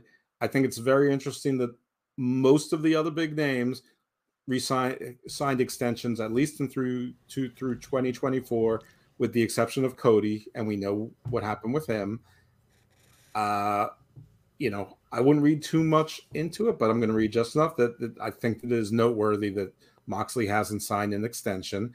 Um, and he's in the middle of a story. However stupid I think putting the gas behind Wheeler Yuta is, and however wasteful I think having Bryan Moxley and uh, Regal in the world's most expensive dumb gimmick team uh, to build a faction that will never be good. Uh, idea is they are in the middle of it, and it's it's sort of a uh, a good time to be renegotiating. Now, people say he loves doing the indies and this. Yes, he did, but he did it for three years, and maybe he got it out of his system. Maybe now, you know, he's got a child, and maybe now Renee is like, okay, I'm tired of seeing you bleed. I, you know, you got MRSA once. I don't need you to be getting MRSA again. I don't need you flying back and forth to Japan. There's a pandemic. There's variants. You could be trapped in Japan for months. Uh, you know, I'm not interested. Well, you know, I know you weren't particularly happy there at WWE, but who cares? Get, get- your five, get your four and a half million dollars a year from them, and and feud with the people in the Shield. W WWE's they'll treat you like four million. They dollars. They absolutely will. No, they won't. They, You think they're who are they? pay- who are they negotiating with? Tony Khan? Please, they're not giving him four four million dollars. You, you do understand that that slot mid to top card guys are slotted between three to five million a year. That's that's the range. I They're understand, not giving, but they're not but giving they're not John. Moxley. He was a they are. disgruntled degenerate. So was Cody Rhodes. No, he wasn't. Cody Rhodes was a class act. He left. He said, Vince, I don't want to be Stardust. And he said, fuck you, you're Stardust. And he said, okay, sir, I'm just gonna wait this out. And he waited it out and he left and he and he didn't say he didn't even say anything negative about WWE when he left. It- that's all he's been saying. He's been. He's that- been that's saying John. That's John. No, you're getting confused with Jon Moxley. Moxley was the one that decided to burn every fucking bridge out of WWEville. Oh please, Co- Cody was taking shots at them every week on primetime television. Moxley wrote a book that nobody read. Listen, WWE would love to have the, the the Shield members back. This would be an enormous PR coup for them, regardless of what you think. Anyway, it's Roman's no beyond the Shield. It's something to watch. No one's beyond the Shield, but at some point, because Roman at the top is unsustainable forever. Blasphemy. I mean, right now he can't wrestle because of a bum shoulder. So I mean, you you ha- always have to have. You can't have all your eggs in one basket. Again, That's right, and, and that's why you have Seth Rollins. Seth Rollins is a is a zero. What? He's a he's a he's a bench player. He's he's Paul. O'Neill. what? He's Paul O'Neill. Oh my God! He's not Paul O'Neill is a Hall of Fame. Paul O'Neill is a, ha- a Hall of Famer. Well, fine. He's yeah, and Seth Rollins will be a Hall of Famer too. But he's not your top guy. He's he's your he's your role player. No, no, no. no. Uh, Dean Ambrose is a Hall of Famer. Jon Moxley is not a Hall of Famer. Okay, enough. We're moving on. Um, last thing in WWE news, Jeff. This came out late, oh, Friday, uh, part of Saturday. Um, apparently, Vince McMahon uh, has sent out a memo stating that he doesn't want any indie talent to have their own names, and so now everybody in NXT that had their indie name or their actual name has to change it. And so this has already impacted Casey Catanzaro, whose real name is Casey Catanzaro, and also Kay Lee Ray, um, because she wrestled in the Indies as Kaylee Ray. So That's also why they changed Walter's name because he wrestled in the Indies as Walter. and also because nobody badass is named Walter. That's it. You're no top Walters. Casey Catanzaro, her new name is now Katana Chance. Already that's more nice. interesting. And Kaylee Ray's name is going to be Kayden Carter. Shut up. You like that joke? I got you to chuckle. Um, Kay Lee Ray's name is now going to be Alba Fyre. Oh my god, that's bad. Alba Fyre. Yeah, I got. I'm gonna say this only once. Sky Blue was better than that. Ooh. Hey, they should probably just change her to sky blue. Alba Fyre, like, listen, Alba Fyre does sound like a really shitty name, but so was Rocky Maivia. Rocky Maivia was a shitty name too. Do, you know what's a worse name than Rocky Maivia? Dwayne Johnson. Every time I see that in a movie theater, like I went to go see the Sonic 2 movie over the weekend, and Alone. there was no i went with my kids and so there was a preview for this super pets cartoon movie that's coming out and dwayne johnson is the voice of Krypto the super dog Of course. and in in big letters it says dwayne johnson and i'm mm-hmm. like I I can't believe that dwayne johnson is a hollywood star like that fucking name No, dwayne johnson the biggest Hollywood star. I know. Can you believe that? Like, so let's not just shit. I know everybody's gonna shit on Alba Fyre, but listen, Alba Fyre is not as shitty a fucking name as Dwayne Johnson. And look at what Dwayne Johnson was able to do with his fucking name. Okay, good one. Um, Thank you. I, I don't know why this is news. I don't know why people are surprised. They WWE, their one of their primary businesses is intellectual property, um, which, by the way, uh, is something that they sell to their corporate partners and to their broadcast partners. That we have a lot of exclusive IP, uh, you know, and if we make a star, they can't take their name with them. Um, but also, you know, something like Comcast Universal. You ever been to Universal Park in, in Orlando? Yeah. They, they are entirely reliant upon other IP. In fact, they have the Marvel universe there, which is part of Disney. So at some point, that's going to be revoked once that contract is up. Or they're gonna have to pay through nose to keep it. They have Harry Potter that's there, which is you know owned by somebody else, I'm sure. Um, they've got the Simpsons. You know, they, they don't have any of their own property or, or very little. I mean, so WWE would be a, a fairly attractive, you know, replacement for one of those items, and you you know you can have plenty of you know those interactive games where you're in a wrestling ring or you're WrestleMania or something. I don't know, restaurants, whatever. I You mean, wanna- I know what You want to go? You want to get on the Alba Fyre roller coaster?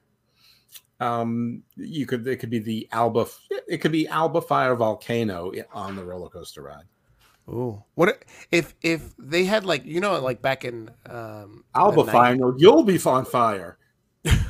You know that Al, you know that WWE had their own restaurant, WWE New York, back in the late '90s and early aughts. Yeah, they wanted to franchise it. They they had chains, but it didn't work I out. I, lo- I loved watching Monday Night Raw. There, you could get like a big old bucket of wings and and and beer. It was fantastic. Um, they had like the the the gimmicky uh, menu items. Hmm. Jeff, what would Alba Fyre uh, have as a gimmick? Like, Alba, Alba Fyre. Fire. Um, I, I don't know. Uh, uh, spicy wings, mm, right? Okay. Spicy bangers about- and mash. What about Katana Chance? Katana chance. Hibachi. We choose the protein. Let us know about any food allergies first. lettuce, and they spell it L E T T U C. L T T U C. Let us entertain you. Sports entertain, that is. We've entered the corny hour of, of the show. Yeah, we're All right. jokes. Speaking of ja- speaking of corny, let's talk about yeah, AEW. It's not worth it to steal cars anymore.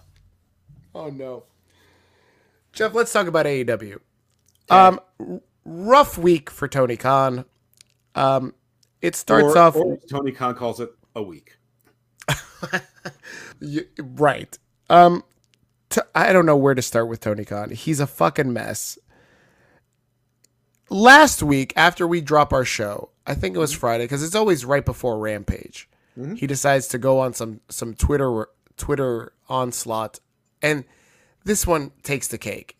He starts tweeting about some ridiculous uh, nonsense about Twitter bots.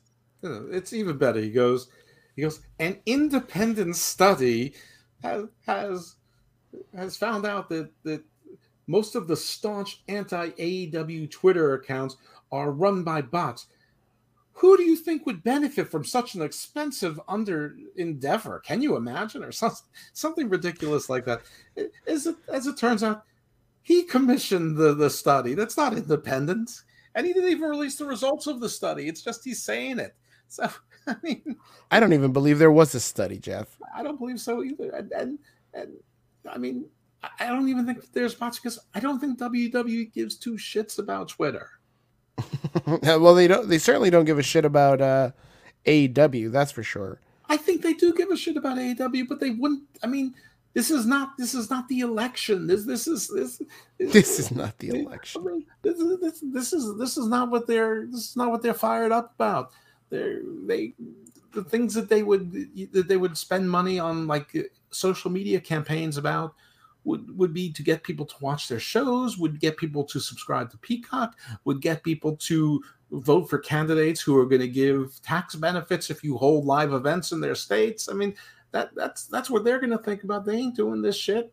No no one's doing this shit. And like, we all know who most of the accounts are, and they're definitely not bots. I mean, I mean, it, this this is this was just crazy, and you know, and of course, I, I don't know, I don't even know what to say about, it, but cocaine is a hell of a drug. Um, and Without a doubt. the best part of this was that Becky and believe it or not, Adam Scherr actually, you know, did pretty good parodies of his tweet. Um, and shout out to uh, A Track uh, Dick Dastardly for getting into Twitter beef with uh, Braun Strowman and Adam Scherr. But yeah, um, but yeah, if you don't know what we're talking about, go check out the Twitter history for Becky Lynch and uh, uh, and Adam Scherr uh, related to the bots. It's it's actually pretty funny. oh my Um, god! Like he's he's out of control with this nonsense. Like nobody gives a fuck, and no, th- there's not that many bots. Like, uh, this is not Russian uh, conspiracy theory. Right. This is wrestling. You don't need to beg people to retweet. You don't need to jimmy the system. The, it, the, the same people are are doing. You know, we see the retweets. We see who it's, it, it, it's people. You know, it, it's Jesse. It's Girl on Cinema. It's Cornette. It's Bischoff. It's it's Macho Beard. It's AW Botches. It's Wrestle Cringe. It's Gareth. It's Jobber Nation. I mean, we, we know who we know who they are on both on both sides of the aisle. I mean, it's I'm im- I'm impressed you were able to rattle off that many people. I am too. I, I And don't forget Big Daddy Cool. He likes to talk a lot of shit about AEW. yeah, the Big Daddy That- Cool hasn't really been around very much. He hasn't. He he's very quiet. At least Big Daddy Cool. Big Daddy Cool was blocked by AEW. Well, that apparently That's that's, that's my that's my. I mean, uh, I mean his claim to fame. Right, his claim to fame. So there's some other stuff with good old Tony this week. So first of all, he's got another huge announcement coming up this this Wednesday night for Dynamite. So another huge announcement. The rumor is that it's going to be a super show, AEW and New Japan one night in Chicago. I think the date is either June 23rd or September 23rd. It's it's some one of those. It's in Chicago, so I'm sure people can line up the date. Probably half the audience knows the date.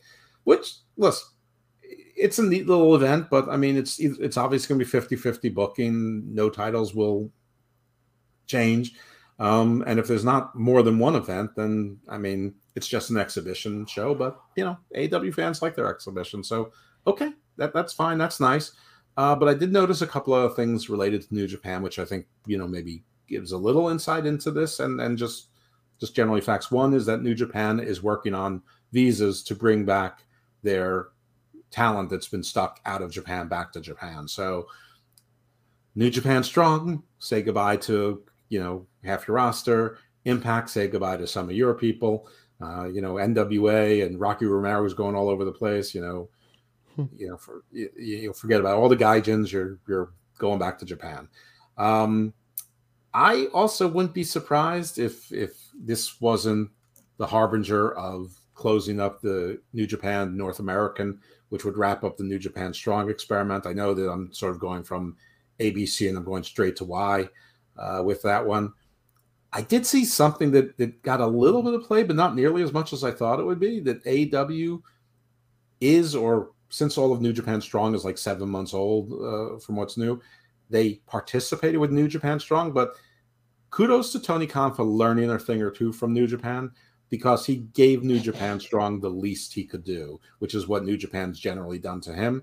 Um, they gave them the factory. They gave him QT Marshall, Aaron Solo, and Nick Comoroto uh, against, I think, Team Filthy, which is Tom Lawlor, and, and I, it, it's either um, Rivera, which is who's Danny Limelight there, and um, Slice Boogie. No, it's not Slice Boogie. Uh, uh, Kratos Jr. or Royce Isaacs, and there's a there's a fourth guy who I always forget his name.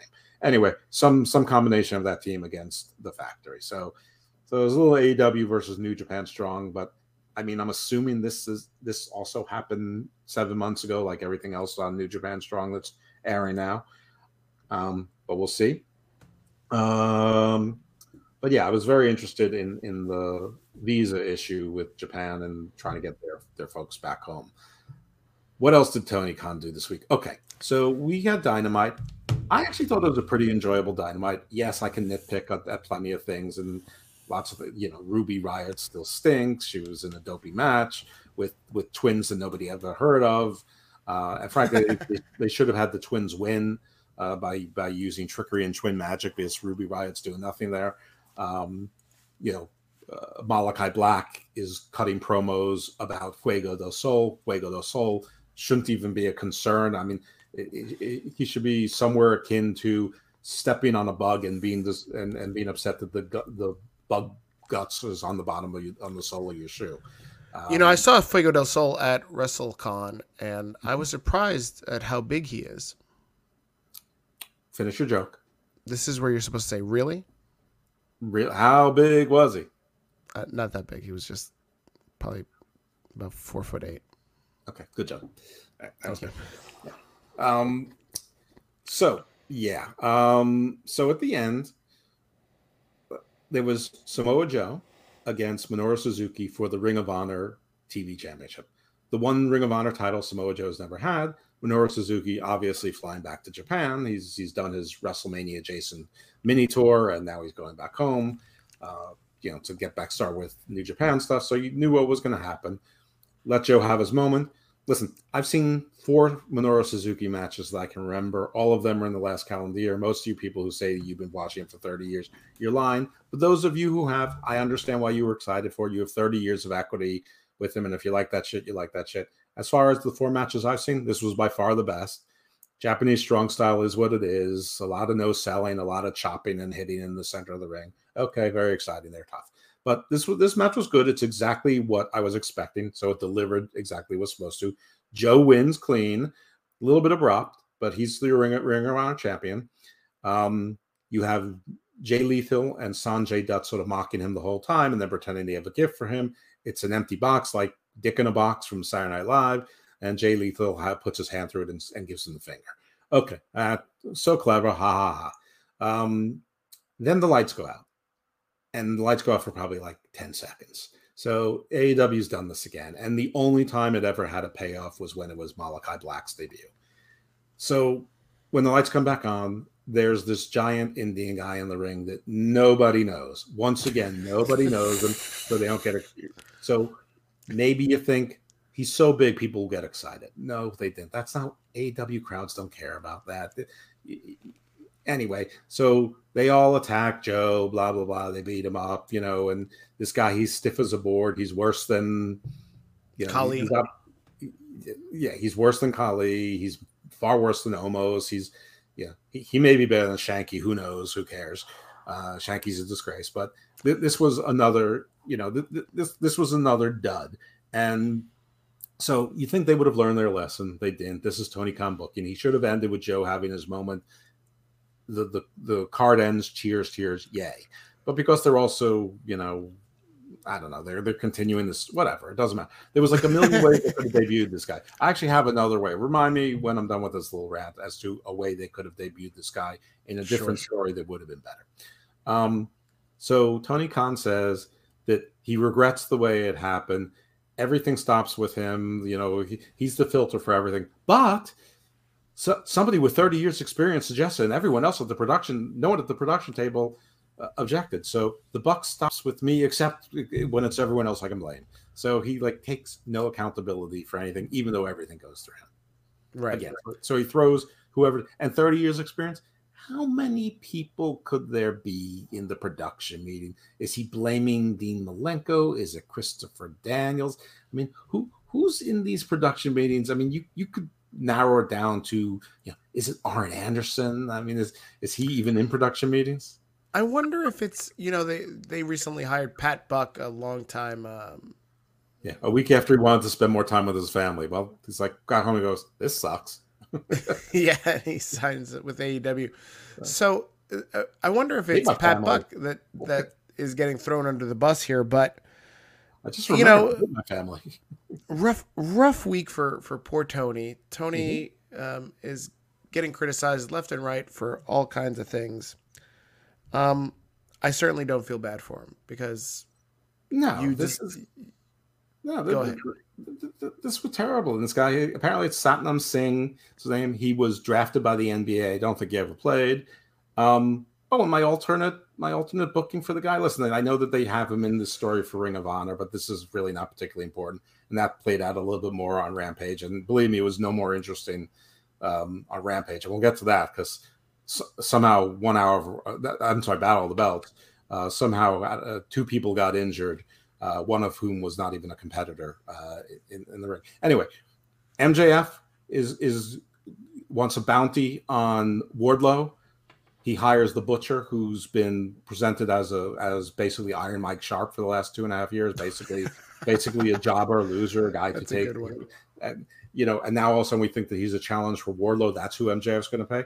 Why not do a deal with Sanjay Dutt, give him the money, and then all of a sudden you you you you see something walk into the camera, but it only makes it up to the middle of his chest, and they scroll, they stroll up, you know, using that Godzilla cam to make him look like he's ten feet tall, and all of a sudden you see this monster, and that's how they did debut him. No shame in losing to Wardlow, and they they could have a stiff, slow match, and you know whatever it is, and you know Dutt can interfere. Don't ruin Lethal, whatever. You know Dutt gets tossed around as well, makes Wardlow look good, and but and everyone's like, holy shit, they're gonna, they're putting a, a seven foot three guy against Wardlow. I mean that could be interesting. What they did wasn't interesting. Wrestling doesn't have to be hard. Um, so yeah, you know there were two things. Unless about- you're watching, unless you're watching it with Roman. for, for Roman ED, right? There were two things about uh, WWE which are interesting that we didn't raise. One is that Paige appears on their active roster page again. Page, you know, Saraya, Beavis Soraya. Um, Beavis. so, you know, maybe she's coming back. Maybe as a talking head for someone. Who knows? I hope so. And word broke today or yesterday that John Cena is expected to return to WWE uh, during the summer. So so much for that. Uh, if you're with Warner Brothers, you're with AEW. Uh, I mean, we already discussed how silly that was last year, uh, but it's still silly. It's just not the way the world works. Um, so yeah, Cena coming back this summer, so they'll get a, a, a little Cena boost there. Um, so all right, so that's a I, you know I actually it was actually one of the dynamites I liked better this year. This yeah for a while. Um, but that match between Marina Shafir and Skye Blue was like Five star classic. Uh, negative five star was terrible. And, Jesus. and, I mean, someone should have just told Skye Blue, just you're, you're just going to get killed for 90 seconds and that's it. But Marina Shafir doesn't know how to wrestle. And like she applied her submission so badly. And then she's like, she's moving her arm back and forth, but it's sideways in a, in a way where it's it's clear that she's applying no pressure to the arm at all. Like it, it should have been up and down, uh, you know, like she's going to break the shoulder, sort of how Pentagon used to break arms. It, like Marina Shafir doesn't understand wrestling. Skye Blue didn't understand wrestling, or whoever booked it didn't understand wrestling. Maybe all of them, but Marina Shafir, her only televised match, and she, you know, was terrible. And she's supposed to present it as a challenge to Jade. Ridiculous, bad build up. The whole thing is bad. And I mean, I cannot believe that Roderick Strong is her boyfriend or fiance or husband or whatever. Because I mean, one thing he's actually good at is technical wrestling. Mean, he's boring as shit, but he's a good technical wrestler and understands it. You think something would have rubbed off? This, this, this was just. I mean, this was two minutes of terrible.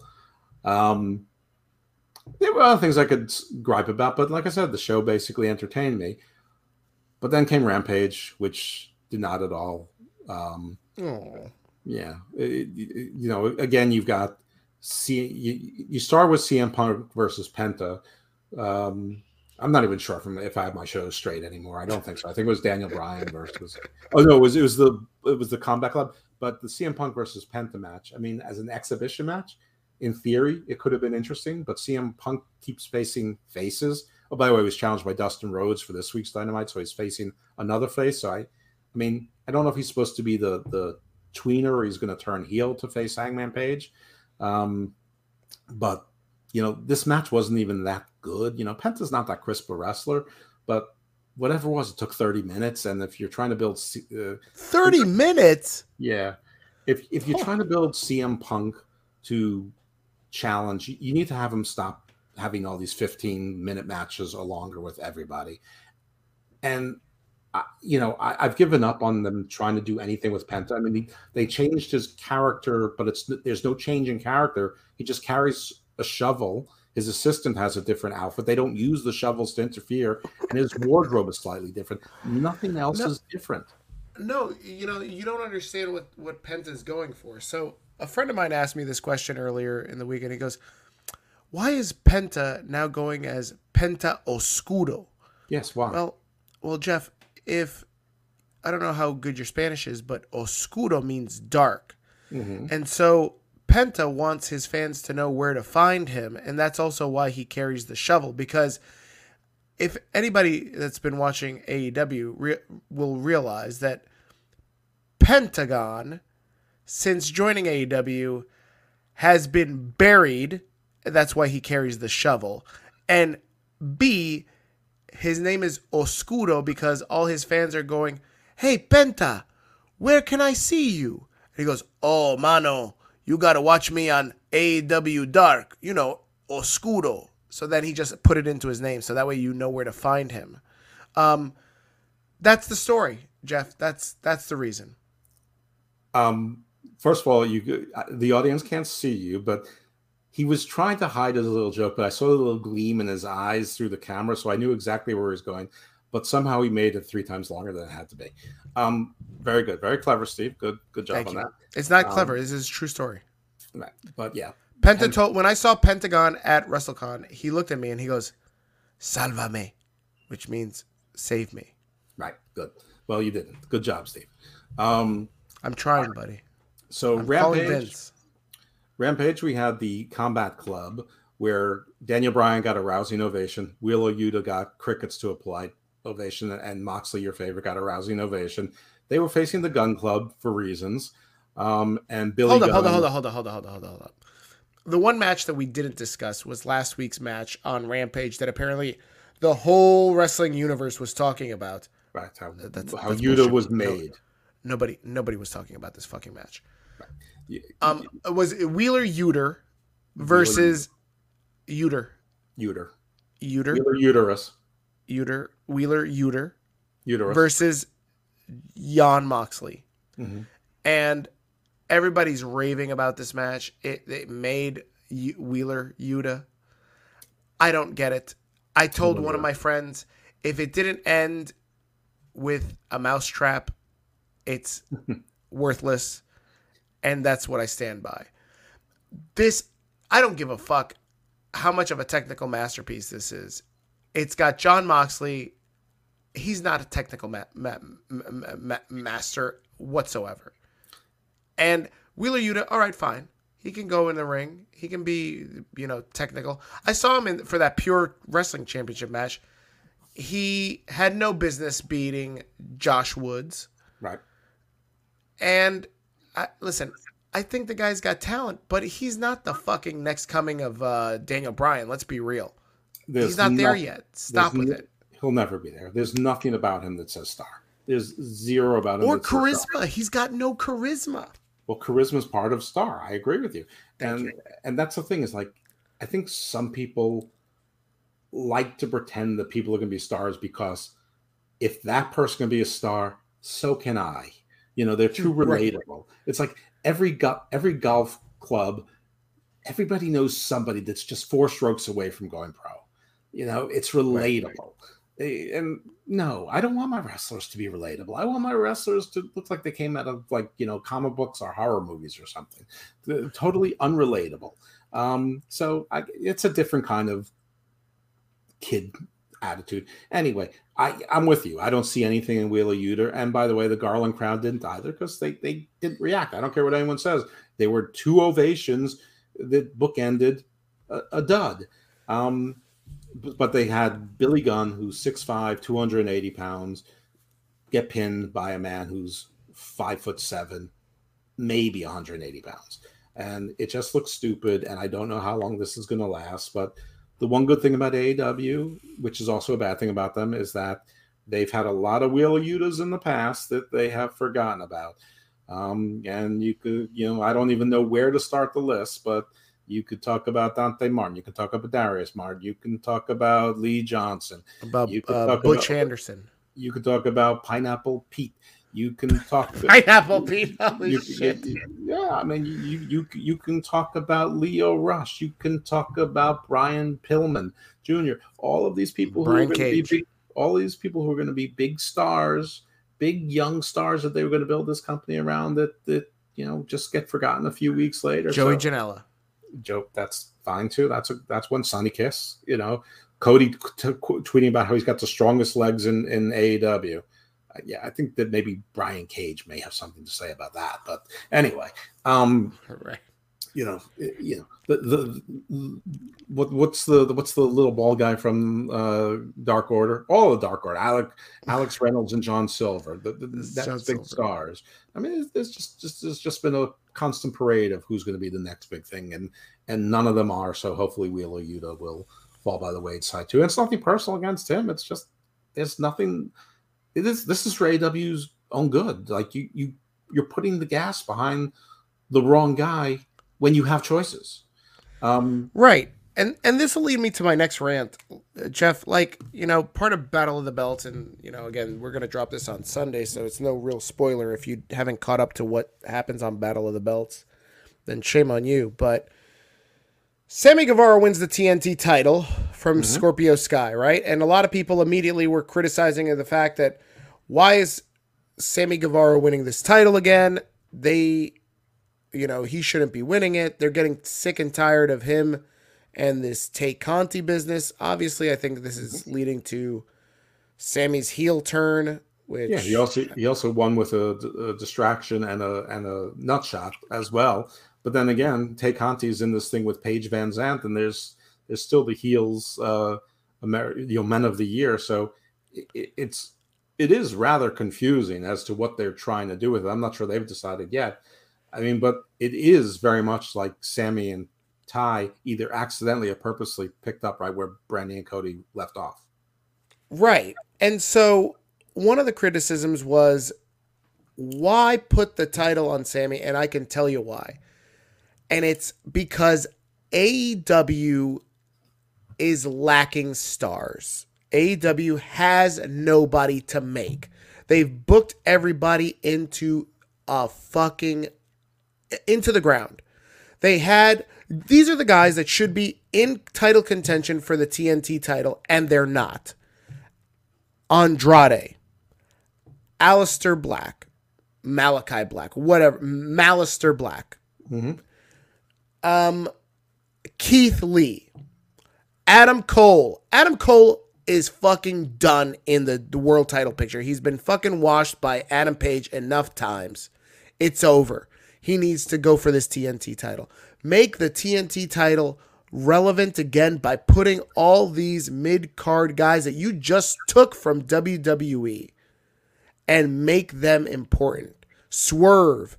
All these guys should be fighting for the TNT title. Hobbs, Pac, the list, the list, it doesn't end. Right. And so they they're they're too busy fucking booking nonsense for the uh, fucking Aleister Black with fucking Fuego del Sol for fucking what? Jeff, don't tell me that they're fucking making stars when they're not. This is bullshit. They've got uh, the stars that they've got. CM Punk finally they fucking woke up and they said we're going to put the strap on him because Adam Page ain't doing shit. So that's something that they've got to quickly change, but they've got to wait a couple weeks to get to their quarterly pay per view. After that, what's next? Uh, Daniel Bryan is in the mid card obscurity with with with Blackpool Bruiser Club, whatever they call themselves. Moxley, most same thing. Tag team in history. Mo- yeah, the most expensive tag team in history. I like it. Moxley, like we talked about earlier, might have one foot out the door, and maybe that's why they're not booking him in anything serious.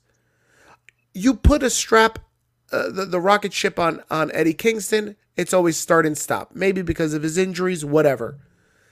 All these fucking guys that are supposed to be the next big thing don't pan out to be the next big thing. And this is why when Kenny gets injured and the Bucks aren't around, and now Cody's gone, AEW hits differently because they've buried all the guys they just took from WWE. Aleister Black and Andrade came with with with a lot of flair and then fucking fizzled out. Keith Lee, same thing, fizzled out. That's due to who's booking? Vince McMahon's booking or Tony Khan's booking? Uh, Well, at this point, it's Tony Khan's booking, obviously. Exactly, Jeff. And I don't So- mind the tag team of Swerve and Keith Lee. It's just neither one of them were brought in to be tag team wrestlers, not even particularly targeting tag team titles. Right, but that's because they got nothing for them. They don't know how to book uh, these guys. Nobody knows don't how to book. know this how to book. guys. Nobody knows how to book. That's the problem. Tony Khan just wants to buy every toy, but when you have every toy, you can only play with so many. But Jeff, why are we busy wasting our fucking time with Sa- Sammy Guevara is a star. I understand that. Darby Allin was a star. What is he doing now? Well, that was the the nice thing about the territory days is that each territory had its champions, but you still had like the NWA and you had some of your bigger promotions. But in your in your area, if you were in Portland, Billy Jack Haynes was a big deal to you. If you were in the Southeast, the Junkyard Dog was a big deal to you, and Tommy Rich was a big deal to you. If you were in the Mid Atlantic, Magnum TA was a big deal to you. If you were in New York, Bob Backlund was a big deal to you. Uh, the po- point being is that they're, the- you know, the, these places they'd have their rosters of, you know, 20 people, and they'd have probably another 10 or 15 that would, you know, come in and out, you know, rather routinely. And then every now and then your Ric Flair, your Harley Racer, whoever would come to town, Dusty Rhodes, and you know that would be your attraction for a while. Or you know, or Vince would lend someone Andre the Giant, and they would lend him, you know, Hulk Hogan or whatever the case would be. Um, you know, that was nice. Of, course, nobody made any money either, so that, that's that's. I mean, wrestling has become Walmartized, and you know, there's Walmart and there's Target, and what's going to put those two out of business? Amazon. So you're down to one. So I mean, I mean that, that's sort of the problem. But- so I mean, either you're going to have all these guys who all become mid because there's too many of them, um, or you're going to have a whole lot of unemployed wrestlers who probably can't do much else with their lives. But but Jeff, they're all fucking mid because they're busy trying to make other guys that are inconsequential and non they're they're nobodies. well, that's true. You're too busy fucking trying to build up Wheeler Yuta and Fuego del Sol and Fuego del Sol for fucking what, Jeff? For fucking what? Like and Tony and Nese. Hook for what? And Tony Nese, thank you. When you've got other fucking quality guys on the fucking roster and you're fucking busy uh, dicking around with these Jake other guys. Daniel Garcia. They, people- yes. people I can take one look at them and say they're they're never going to be anything outside of the the three to six hundred thousand people who are going to insist the people are something anyway, but deep down know that they're not. I mean, it, and, and once Kenny comes back, I mean, you, you know that I mean the Good Brothers apparently are not re-signing with Impact. Um, so I mean, you, you know they'll get signed. I mean, and- then you know who needs them, but you know, and then Kenny will get back, and then you know everyone else, everyone else moves down three slots. Um, But you're right, but then what what do you got? Like you're busy making Satnam Singh? Are you fucking crazy? What are you doing? Right? And- what and are you doing uh, with this fucking booking? This is why it's shit. The TNT added- title doesn't fucking mean a sh- dog shit now. But but you've just signed Jonathan Gresham. You signed you you signed Satnam Singh, Sanjay Dutt, Samoa Joe. You signed a, a you know you signed Khan, maybe Dalton Castle. I'm not sure. Who apparently has the original boys back, so they're they're wrestlers too. Um, and the the Tio Leone guy. I mean, listen, these are not all things I'm opposed to, but now Ring of Honor is you're adding people to Ring of Honor, which which, which is already going to be overcrowded. Like you had a you had an escape valve for for you know for probably 30 of your people to get relevant. Uh, and you know, and now it's down to 20. So, you know, which I guess is better than nothing. But at this rate, he's going to hire an entire new Ring of Honor roster, and Right. and, and so they're all going to be mid too. And time's running out for him. Like, look, already Cody Rhodes has jumped ship. And this, make no mistake, Vince is very calculated. The same thing that he did with Jericho 25 years ago is the same thing that he did with Cody Rhodes two weeks ago. Jericho left WCW and Vince made him feel like such a big deal because he wanted to send a message to those guys to say, hey guys, come over here and you're going to be a superstar. Stay over there and you're going to be the fucking mid card bum wrestler that you are. I'll make you a superstar wherever you are on the on the on the card. And you think a guy like and I- hate him as uh, you know how much I hate him, but Moxley is not going to stay where he is forever. Bryan Danielson is not going to stay where he is forever. This is cute for now, but he is going to come back. Like all these guys, Jade Cargill is not going to stay in AEW. She's coming over. There was already rumors that she was backstage at WrestleMania, making friends, building the network. I've already heard those rumors. Did you see in her baddie section this week? In week two already, they put Kiera Hogan and Red Velvet in their baddie section. They they couldn't fill it. They couldn't find like five indie wrestlers that nobody would know the names of. They have to put two of their stars Right. in, in the section. And listen, Kiera Hogan should should be doing better than she is in AEW, but she's not. So you could forgive people for not knowing who she was. But Red Velvet, they featured, you know, for better or worse, they featured her fairly consistently. I mean, there's no way that that, that, that, that people, if they were looking, wouldn't know that it was her. So I mean, in week two, they couldn't just find like five local models and put them stick with this. It, it, I mean, even even that's done stupidly. It's like they Right, forgot about the baddie section and like they they they found okay, you guys are from uh, the factory, that's good, and uh, you two get it, get over there. Right, right, right. And to your point, Jeff, like back in the day, the territories were booked depending on which territory you were going into. But the problem with AEW is for the last month and a half, they've been doing shows out of Texas. How many shows in the last three weeks have come out of Garland, Texas? Jeff, I was there myself two weeks ago. WrestleMania weekend, a weekend where you had pretty much a lot, pretty much the most wrestling fans that you will ever get in one city for four days. And they could not sell out this show in Garland.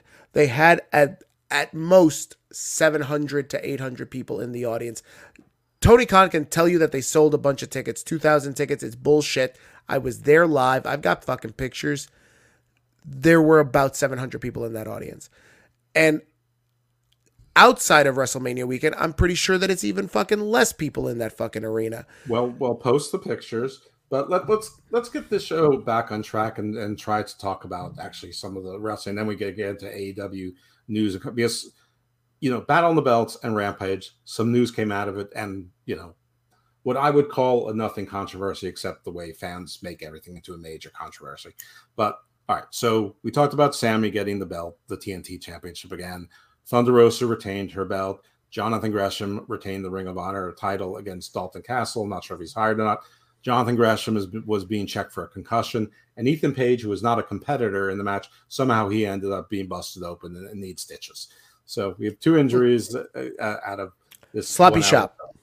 Could be on Rampage. The, the the featured event obviously was Adam Page's, I think, six title defense, out of which one third of them are now Texas death matches. Only one of those was in Texas. So it was Adam Page against Adam Cole. We already talked about that. Obviously, Adam Cole didn't win. Adam Page retained, but the finish in in this match was one where Adam Page decided not to get uber violent, but Adam Cole nutshot at him, gave him some super kicks. Adam Cole, I mean Adam Page came back. Um, he took Adam Cole. He put barbed wire around his wrist, sort of the way the the um, like Anna Jay did a few weeks back in that in that match with the Bunny and Penelope Ford. Uh, but what he did is he, he then took it off of his like wrist or forearm and he put it around Adam Cole's head like a crown of thorns on Adam Cole's head, sort of like Jesus, crown of thorns. And then he did like whatever his his uh, finisher. He off the apron through a table in a Texas death match. Adam Cole obviously couldn't answer the count. Adam Page answers the count, but then rolls himself into the ring because he forgets he doesn't need to be in the ring. He just needs to be on his feet. So then he remembers he quickly needs to get to his feet. Anyway, Adam Page retains, and the imagery is obviously that you know he killed Jesus on Good Friday. Okay, stupid, tasteless, could be offensive. Frankly, I think if you're that easily offended, you shouldn't watch wrestling. But because everything's solved by violence, and there and there's nothing you know religious about wrestling. But that that that ship sailed a long time ago. So I'm hearing all these people talking about you know going back to the the crucifixion and all the ministry of darkness and Vince wrestled you know God and and, and things like that. Yeah, all sorts of things that people are still criticizing almost three decades later. So why is it okay to do it now if it wasn't okay to do it then? If you're, I mean, one, if you consider those things to be mistakes, and people can differ on that, but if you consider those things to be outrages and mistakes, aren't you supposed to learn from others' mistakes if you are making a better, more perfect union, a more perfect promotion? The answer is yes, you're supposed to be. So it's not, well, The Undertaker uh, crucified the big boss man in 1999 or whatever. The big boss man's been dead for 20 years. Come on. I mean, Oh, shit. I mean, this is old news. What, what, what, why you being outraged about that? Say, yeah, that was fucked up. I expect better from AEW, but it's still my favorite promotion. Cool. That's that's okay. Or to say, It's wrestling. It's supposed to shock you. Yeah, it was a it, it was shocking, but that's what was supposed to do. And we're going to remember this in 20 years. Cool. I respect that. It's not yeah, but but they did that in, in, the Attitude Era, so it's okay to do it now. But I'm still pissed about what they did in the Attitude Era. What? I mean, just just be consistent. That's all I ask.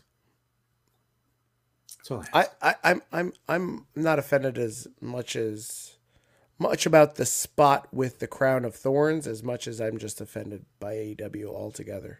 I know that's are. that's that's an obvious. All right. So some more AEW newsish. More AEW news. God damn it.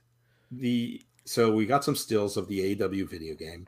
It does not look very impressive, but also they announced that it's going to be distributed. And maybe you, as a child who plays video games, may be able to explain to me more what this means. But apparently, they're going to have an exclusive platform with Tamaguchi or Tamagotchi. Tam- Tamagotchi. Okay, so what is that? Does that mean it's not going to be on P- PlayStation and Xbox and things like that? What, what's so? Mean? I don't know if you recall this because again, you were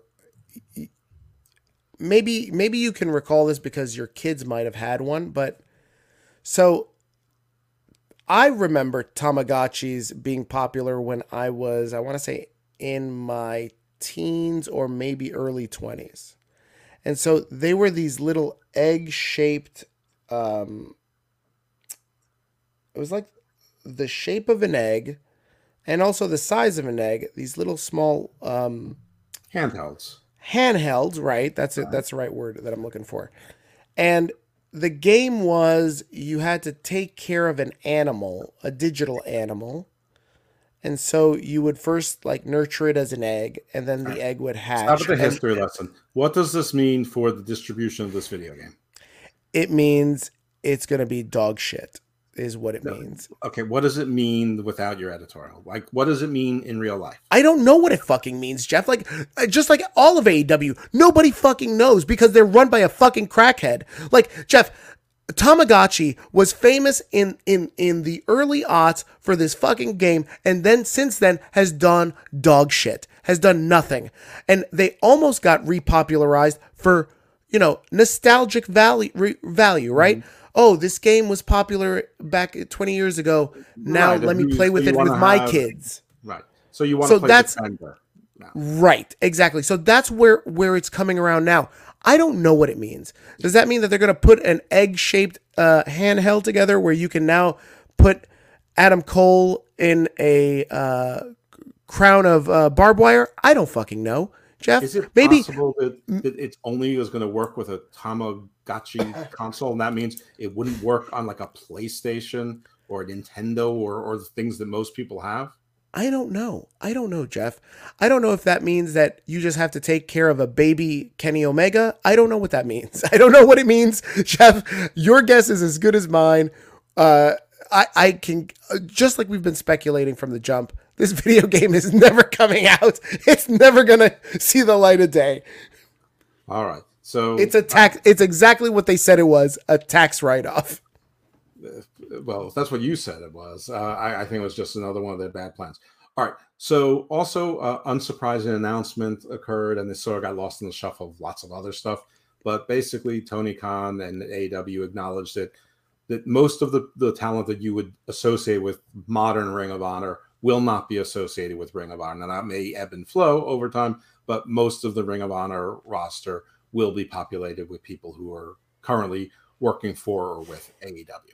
So no no surprise there. That's exactly what I predicted. Yes, you people on the Ring of Honor Facebook page, you told me I was a jerk, and no, they were definitely going to hire them all. No, I told you it was going to be most. people. And by the way, I don't necessarily think that's a bad thing. I mean, sorry to the Ring of Honor roster and those who don't get it, but it's not like you guys were lighting the world on fire. So, oh um, no. yeah, the Briscoes so, right. feel a certain way about that. Now, in more important news, yes, we don't really know we don't know about the video game, obviously, so we don't know how important or unimportant that is.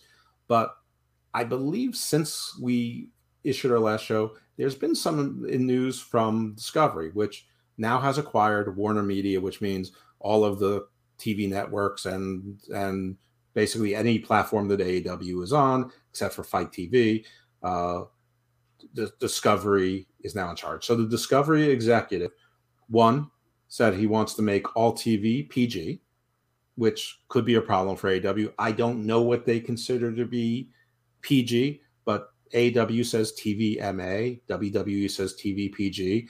The joke was PG punk. So I assume that would mean less blood, less cursing, which is part of what AW fans love about AW. It's part of what makes it different. So that is something that could be a problem uh, for AEW. The other thing is that the the person who's in charge said they are targeting three billion dollars in budget cuts. Uh, I think we did talk about this last week, did we? I think so. Yes.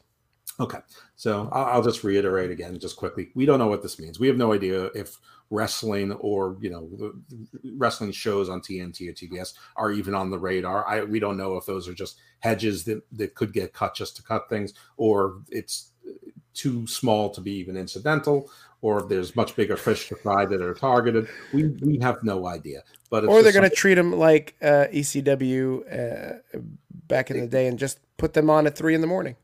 it, it, it, it well, you know, or they could be very happy with it and they may want to just merge like IDTV and True TV. No, we have no idea. But whenever someone comes in and says, "I'm looking to make three billion in cuts," you know, nobody should really feel particularly secure.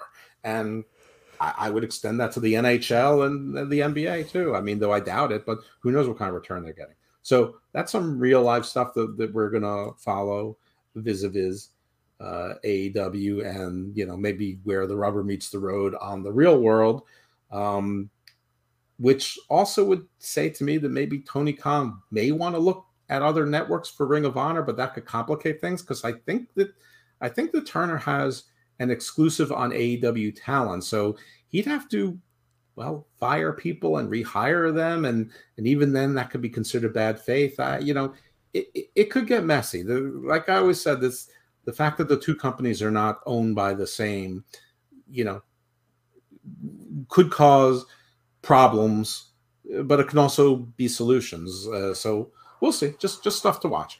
This, Um, this goes back to our conversation oh, uh, several episodes ago, where we were talking about what is the actual worth of that TV contract, and you were like, "Steve, they're gonna they're gonna be worth the same amount as WWE," I said and- if they are.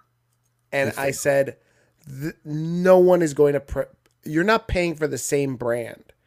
You're paying. Yes, it's wrestling, and yes, it's equal pot." There is a, understand the demo conversation and the ratings conversation but when it comes to marketability to sell commercials if i'm going to tide and going and saying hey guys i've got wwe programming they've got the rock steve austin john cena and or i've got aew which is also wrestling but they've got kenny omega and these other guys, they're going to be like, who? What are they doing? I And I, then- I- everything I and- know about advertising is that it doesn't work that way. Uh, oh, listen, I think Like it does. if, if you want like like WWE can shop for in-show sponsors and that would be their pitch for like this is sponsored by Snickers. But for the ads that you see during the shows, the advertisers buy blocks. And generally unless something offensive happens like Nick Gage with the pizza cutter, they generally don't care. They get their three primetime slots, they get their three morning drive slots, they get their late night slots, and they get their daytime slots. Whatever whatever they pay for, they pay for packages and they buy in blocks. They're generally not looking for wrestling. They're not they're not looking for shows that get between 500 and 2.2 million. They're they're they might be looking for football game times, Super Bowl sells ads. They might be looking for like the Big Bang Theory or like something that gets 10 or 20 million people viewing. Ain't nobody looking for this. Those those are the in-show sponsors. So that, but that's exactly my point. Is nobody's looking for wrestling, Hmm? like at at at large. no, but they are WWE looking for live events that count as sports. I think it's a different branding of of, of live sports. NHL is like the dregs of all of re- all of professional sports, and I think they still have a better prestige in branding than wrestling.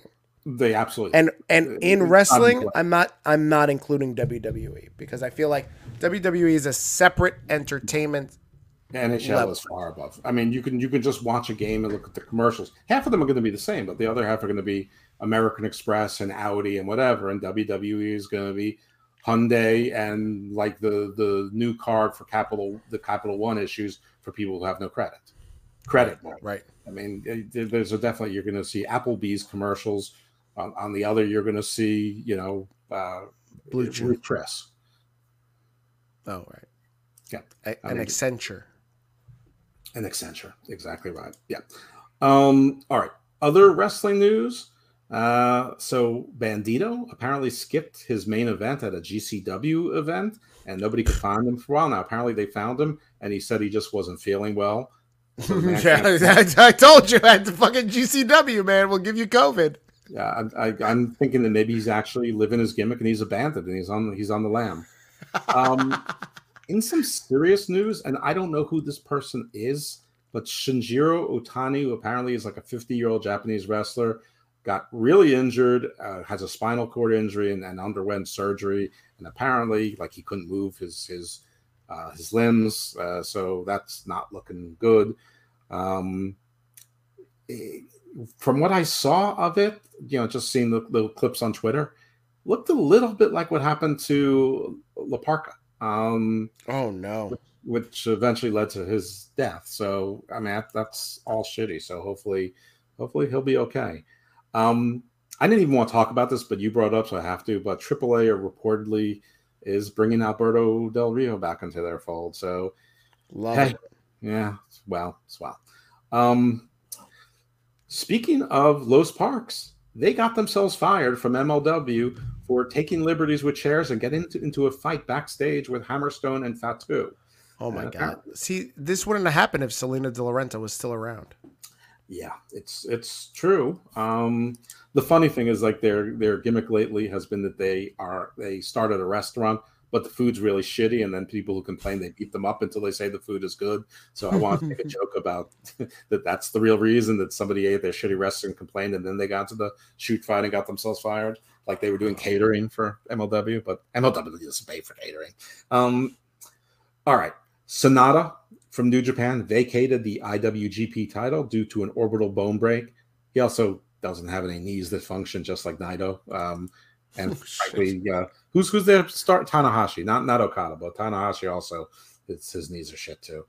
Michael Elgin, who recently sued Impact, which I mean, I have no love for Impact, but Michael Elgin is a is a weirdo and a jabroni and a bit of a jerk and has a color. Wasn't he missing for a while?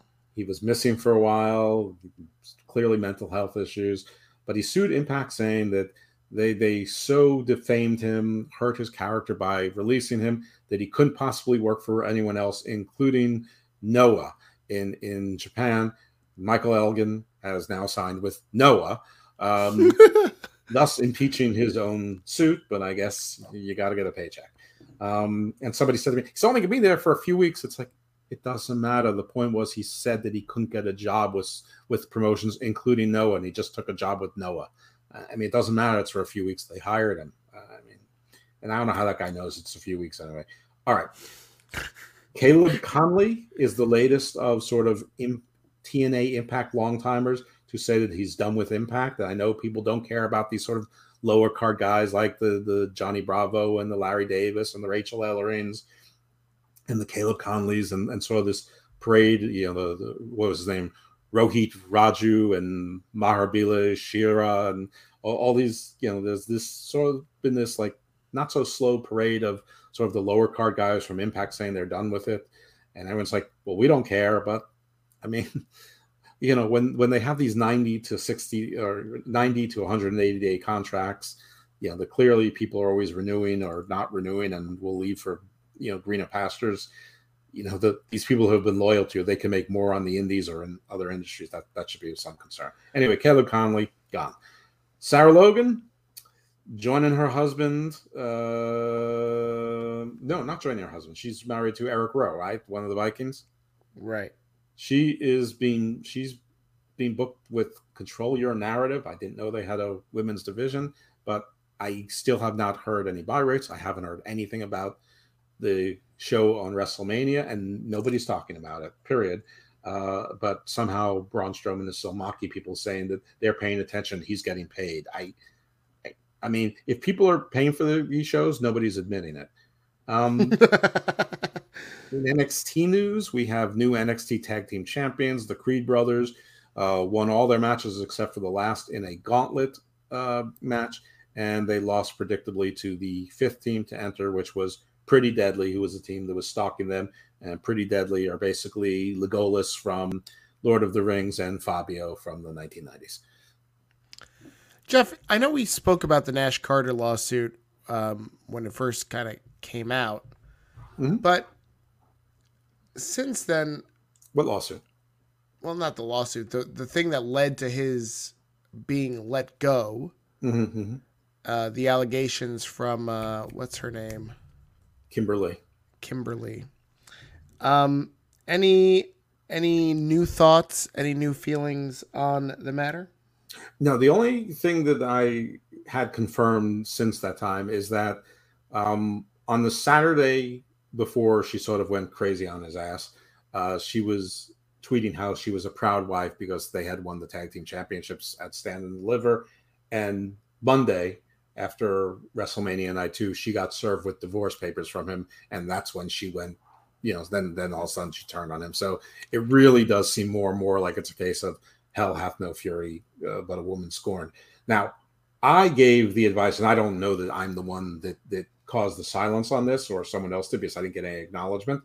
Um, but I'm I tweeted to what was the name Queen Evie, the the wife of Wesley Carter, Wesley Uh-huh. rather, who was you know who was defending him. I said, I know you're trying to help, but this is outside of the court of public opinion now. Get a good lawyer if you don't if he doesn't already have one. I'm sure they're going to tell you to stop doing this gather your evidence and get it to the lawyer and stop and get off social media. And it seems like shortly thereafter she did. Now again i have no idea that she ever read mine. She didn't send it a like. Nobody retweeted it. It got no likes. So i you know i have no idea but whatever it is somebody gave her that advice whether it was me or someone else that they took it and they are now off of social media and they're you know you know It's radio silence.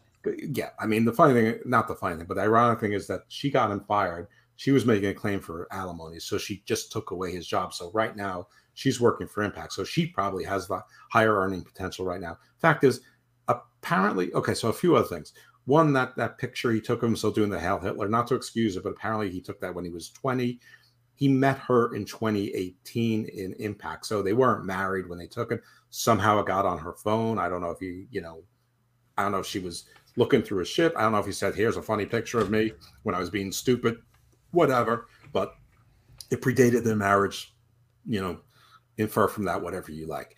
Uh, but the point is, is is the real point is this marriage they met their marriage ended and filed for divorce within less than a four year period. So they were only married for like two two and a half years. She ain't getting an alimony anyway. So i mean that, that's just not the way it works. They weren't married long enough and their their differential in income it's not like she married a guy who was making 10 million a year and she, and you know she's had a social work degree. It's it's it's just it's just not the way the world works. You don't you don't get married for two and a half years and get alimony. Right. so but she whatever chance she had as far, she- as far as we know, there's no kids involved, right? I, I I don't believe they have any children. Okay. Yeah, they didn't even have a long relationship. By the way, Rampage this week was at seven, not at their regular time slot. I didn't see any Fast Nationals for it. I did see Fast Nationals for SmackDown, but we don't really report on Fast Nationals. Battle for the Belts was tonight at eight, eight to nine. So obviously we're recording. It's still the 16th, though. It's about to turn to the 17th. So other ratings. Some shows we have two weeks worth, and one of those is Dynamite. So last week did 989,000, which was up 10,000. This week it did 977,000, so it went down 12,000, um, but up 2,000 from two weeks ago. But whatever it is, like all these pops, you know, th- this was sort of what you might call a loaded show. I mean, if you're an AEW fan, you call it loaded. Oh my But god, loaded. Well, there's a tag team title match on it. There was a Ring of Honor uh, TV title match on. it. You had Minoru Suzuki advertised for the card.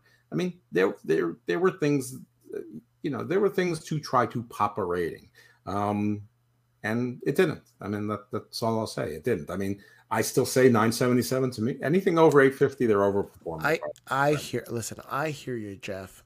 Mm-hmm. In and of itself is a loaded term.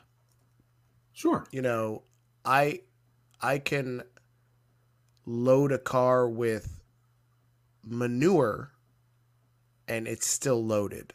Sure. I mean, you could say the same thing about SmackDown. You have the teasing title unification matches for a tag team, and Ricochet's defending against Jinder Mahal. I mean, Uh, uh, WWE is not shit. shush.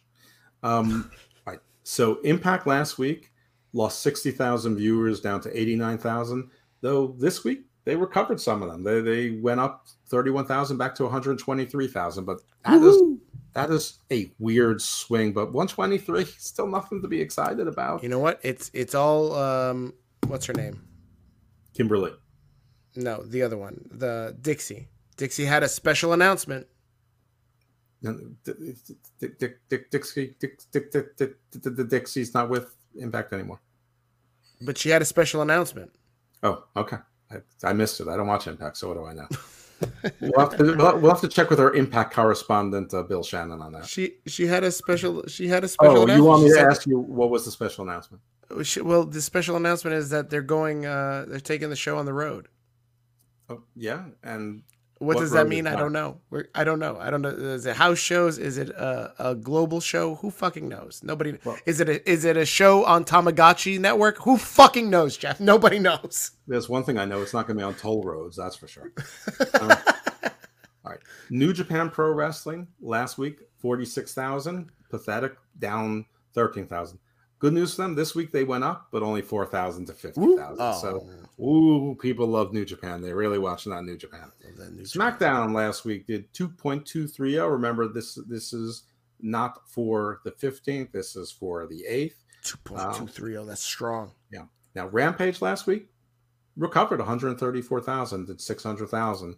Uh, not lighting the world on fire, but it was their, you know, a pretty good number, though. It was, I don't know. It, it, apparently, Still not their beating- demo was down. It's not beating NXT. Go ahead. No, not beating NXT, but uh, not that not that far off. Raw went down 300,000, uh, down to 1.8. What? Yeah, down to 1.803 to be particular specific. Was NXT there any, went down any- 20. wa- was there any like playoff NBA games? Was there? I think there's playoff NBA games every night. I don't know. I mean, I.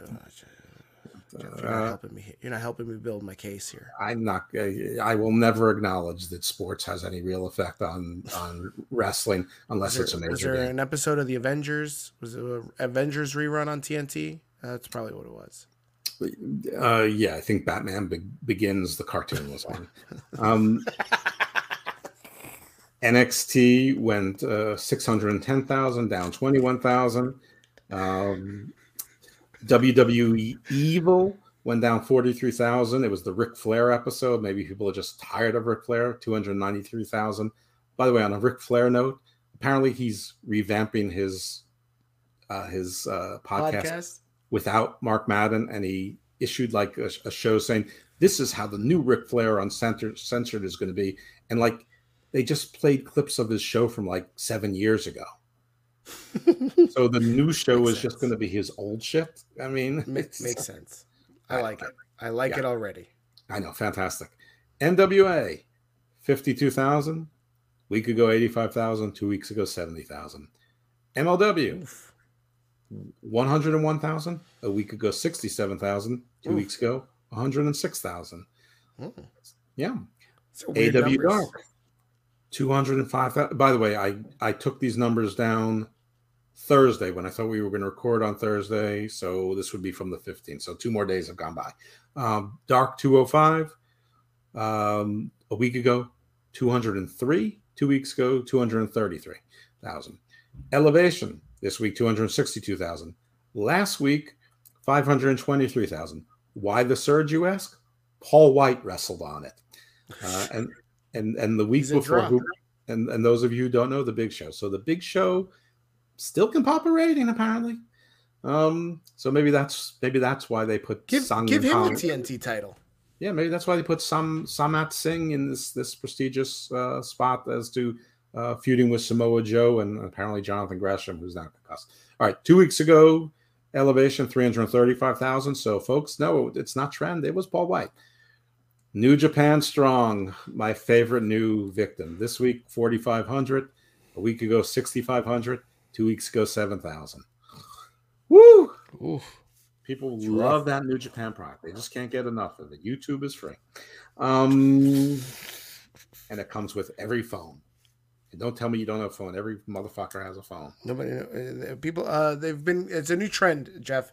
Uh, uh, New Japan fans are going back to flip phones. they're, they're playing Brick Breaker instead. So Brick Breaker is also the reason Th- for the ratings drop. They- This is also why they're going to put the game on Tamagotchi. It's uh, all AEW fans and New Japan fans are regressing 20 years in technology, and that that's that that explains it. What was the thing before Minesweeper? Might exactly. They're playing Minesweeper, Solitaire, Tamagotchi baby games, and and Pong. Thank you, and and uh, all this stuff and flip phones. That is righteous. Listen, you know, I've been thinking a little about your rant on the AW. And I've been, I've been thinking actually some of the people are properly used. I've always said that Bobby Fish and Kyle O'Reilly are jobbers, and that's exactly how they're positioned on AEW. Right. That this is exactly the problem with AEW. You know what? That's probably should be the entrance to the show, and the, the, the you know, Uh, no to- one's gonna listen to this show if I title it "The Problem with AEW" because usually what I'm gonna title this is gonna be I mean, the little clip, the little A, clip in the video. WWE number one, WWE the best, and we're gonna get a lot of listens. Who, who are you? The Iron Sheik? The title should be Yes. Steve is the Iron Sheik. WWE number one, WWE the best.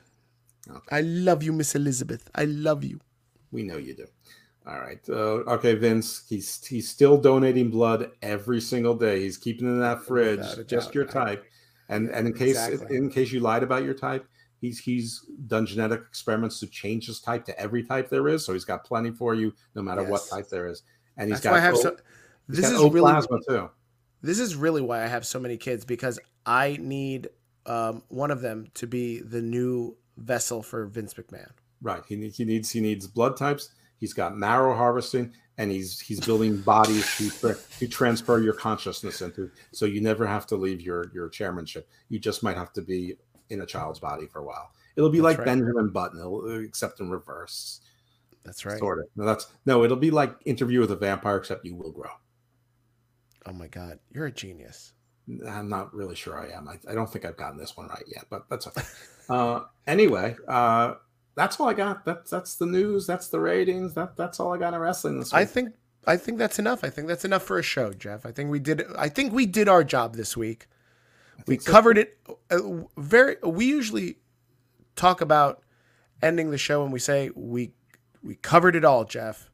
I think we did. And usually We when I say that, I I'm bullshitting because we record on a Thursday and we don't cover SmackDown or Rampage. But But this year, this week. week we did cover all of it.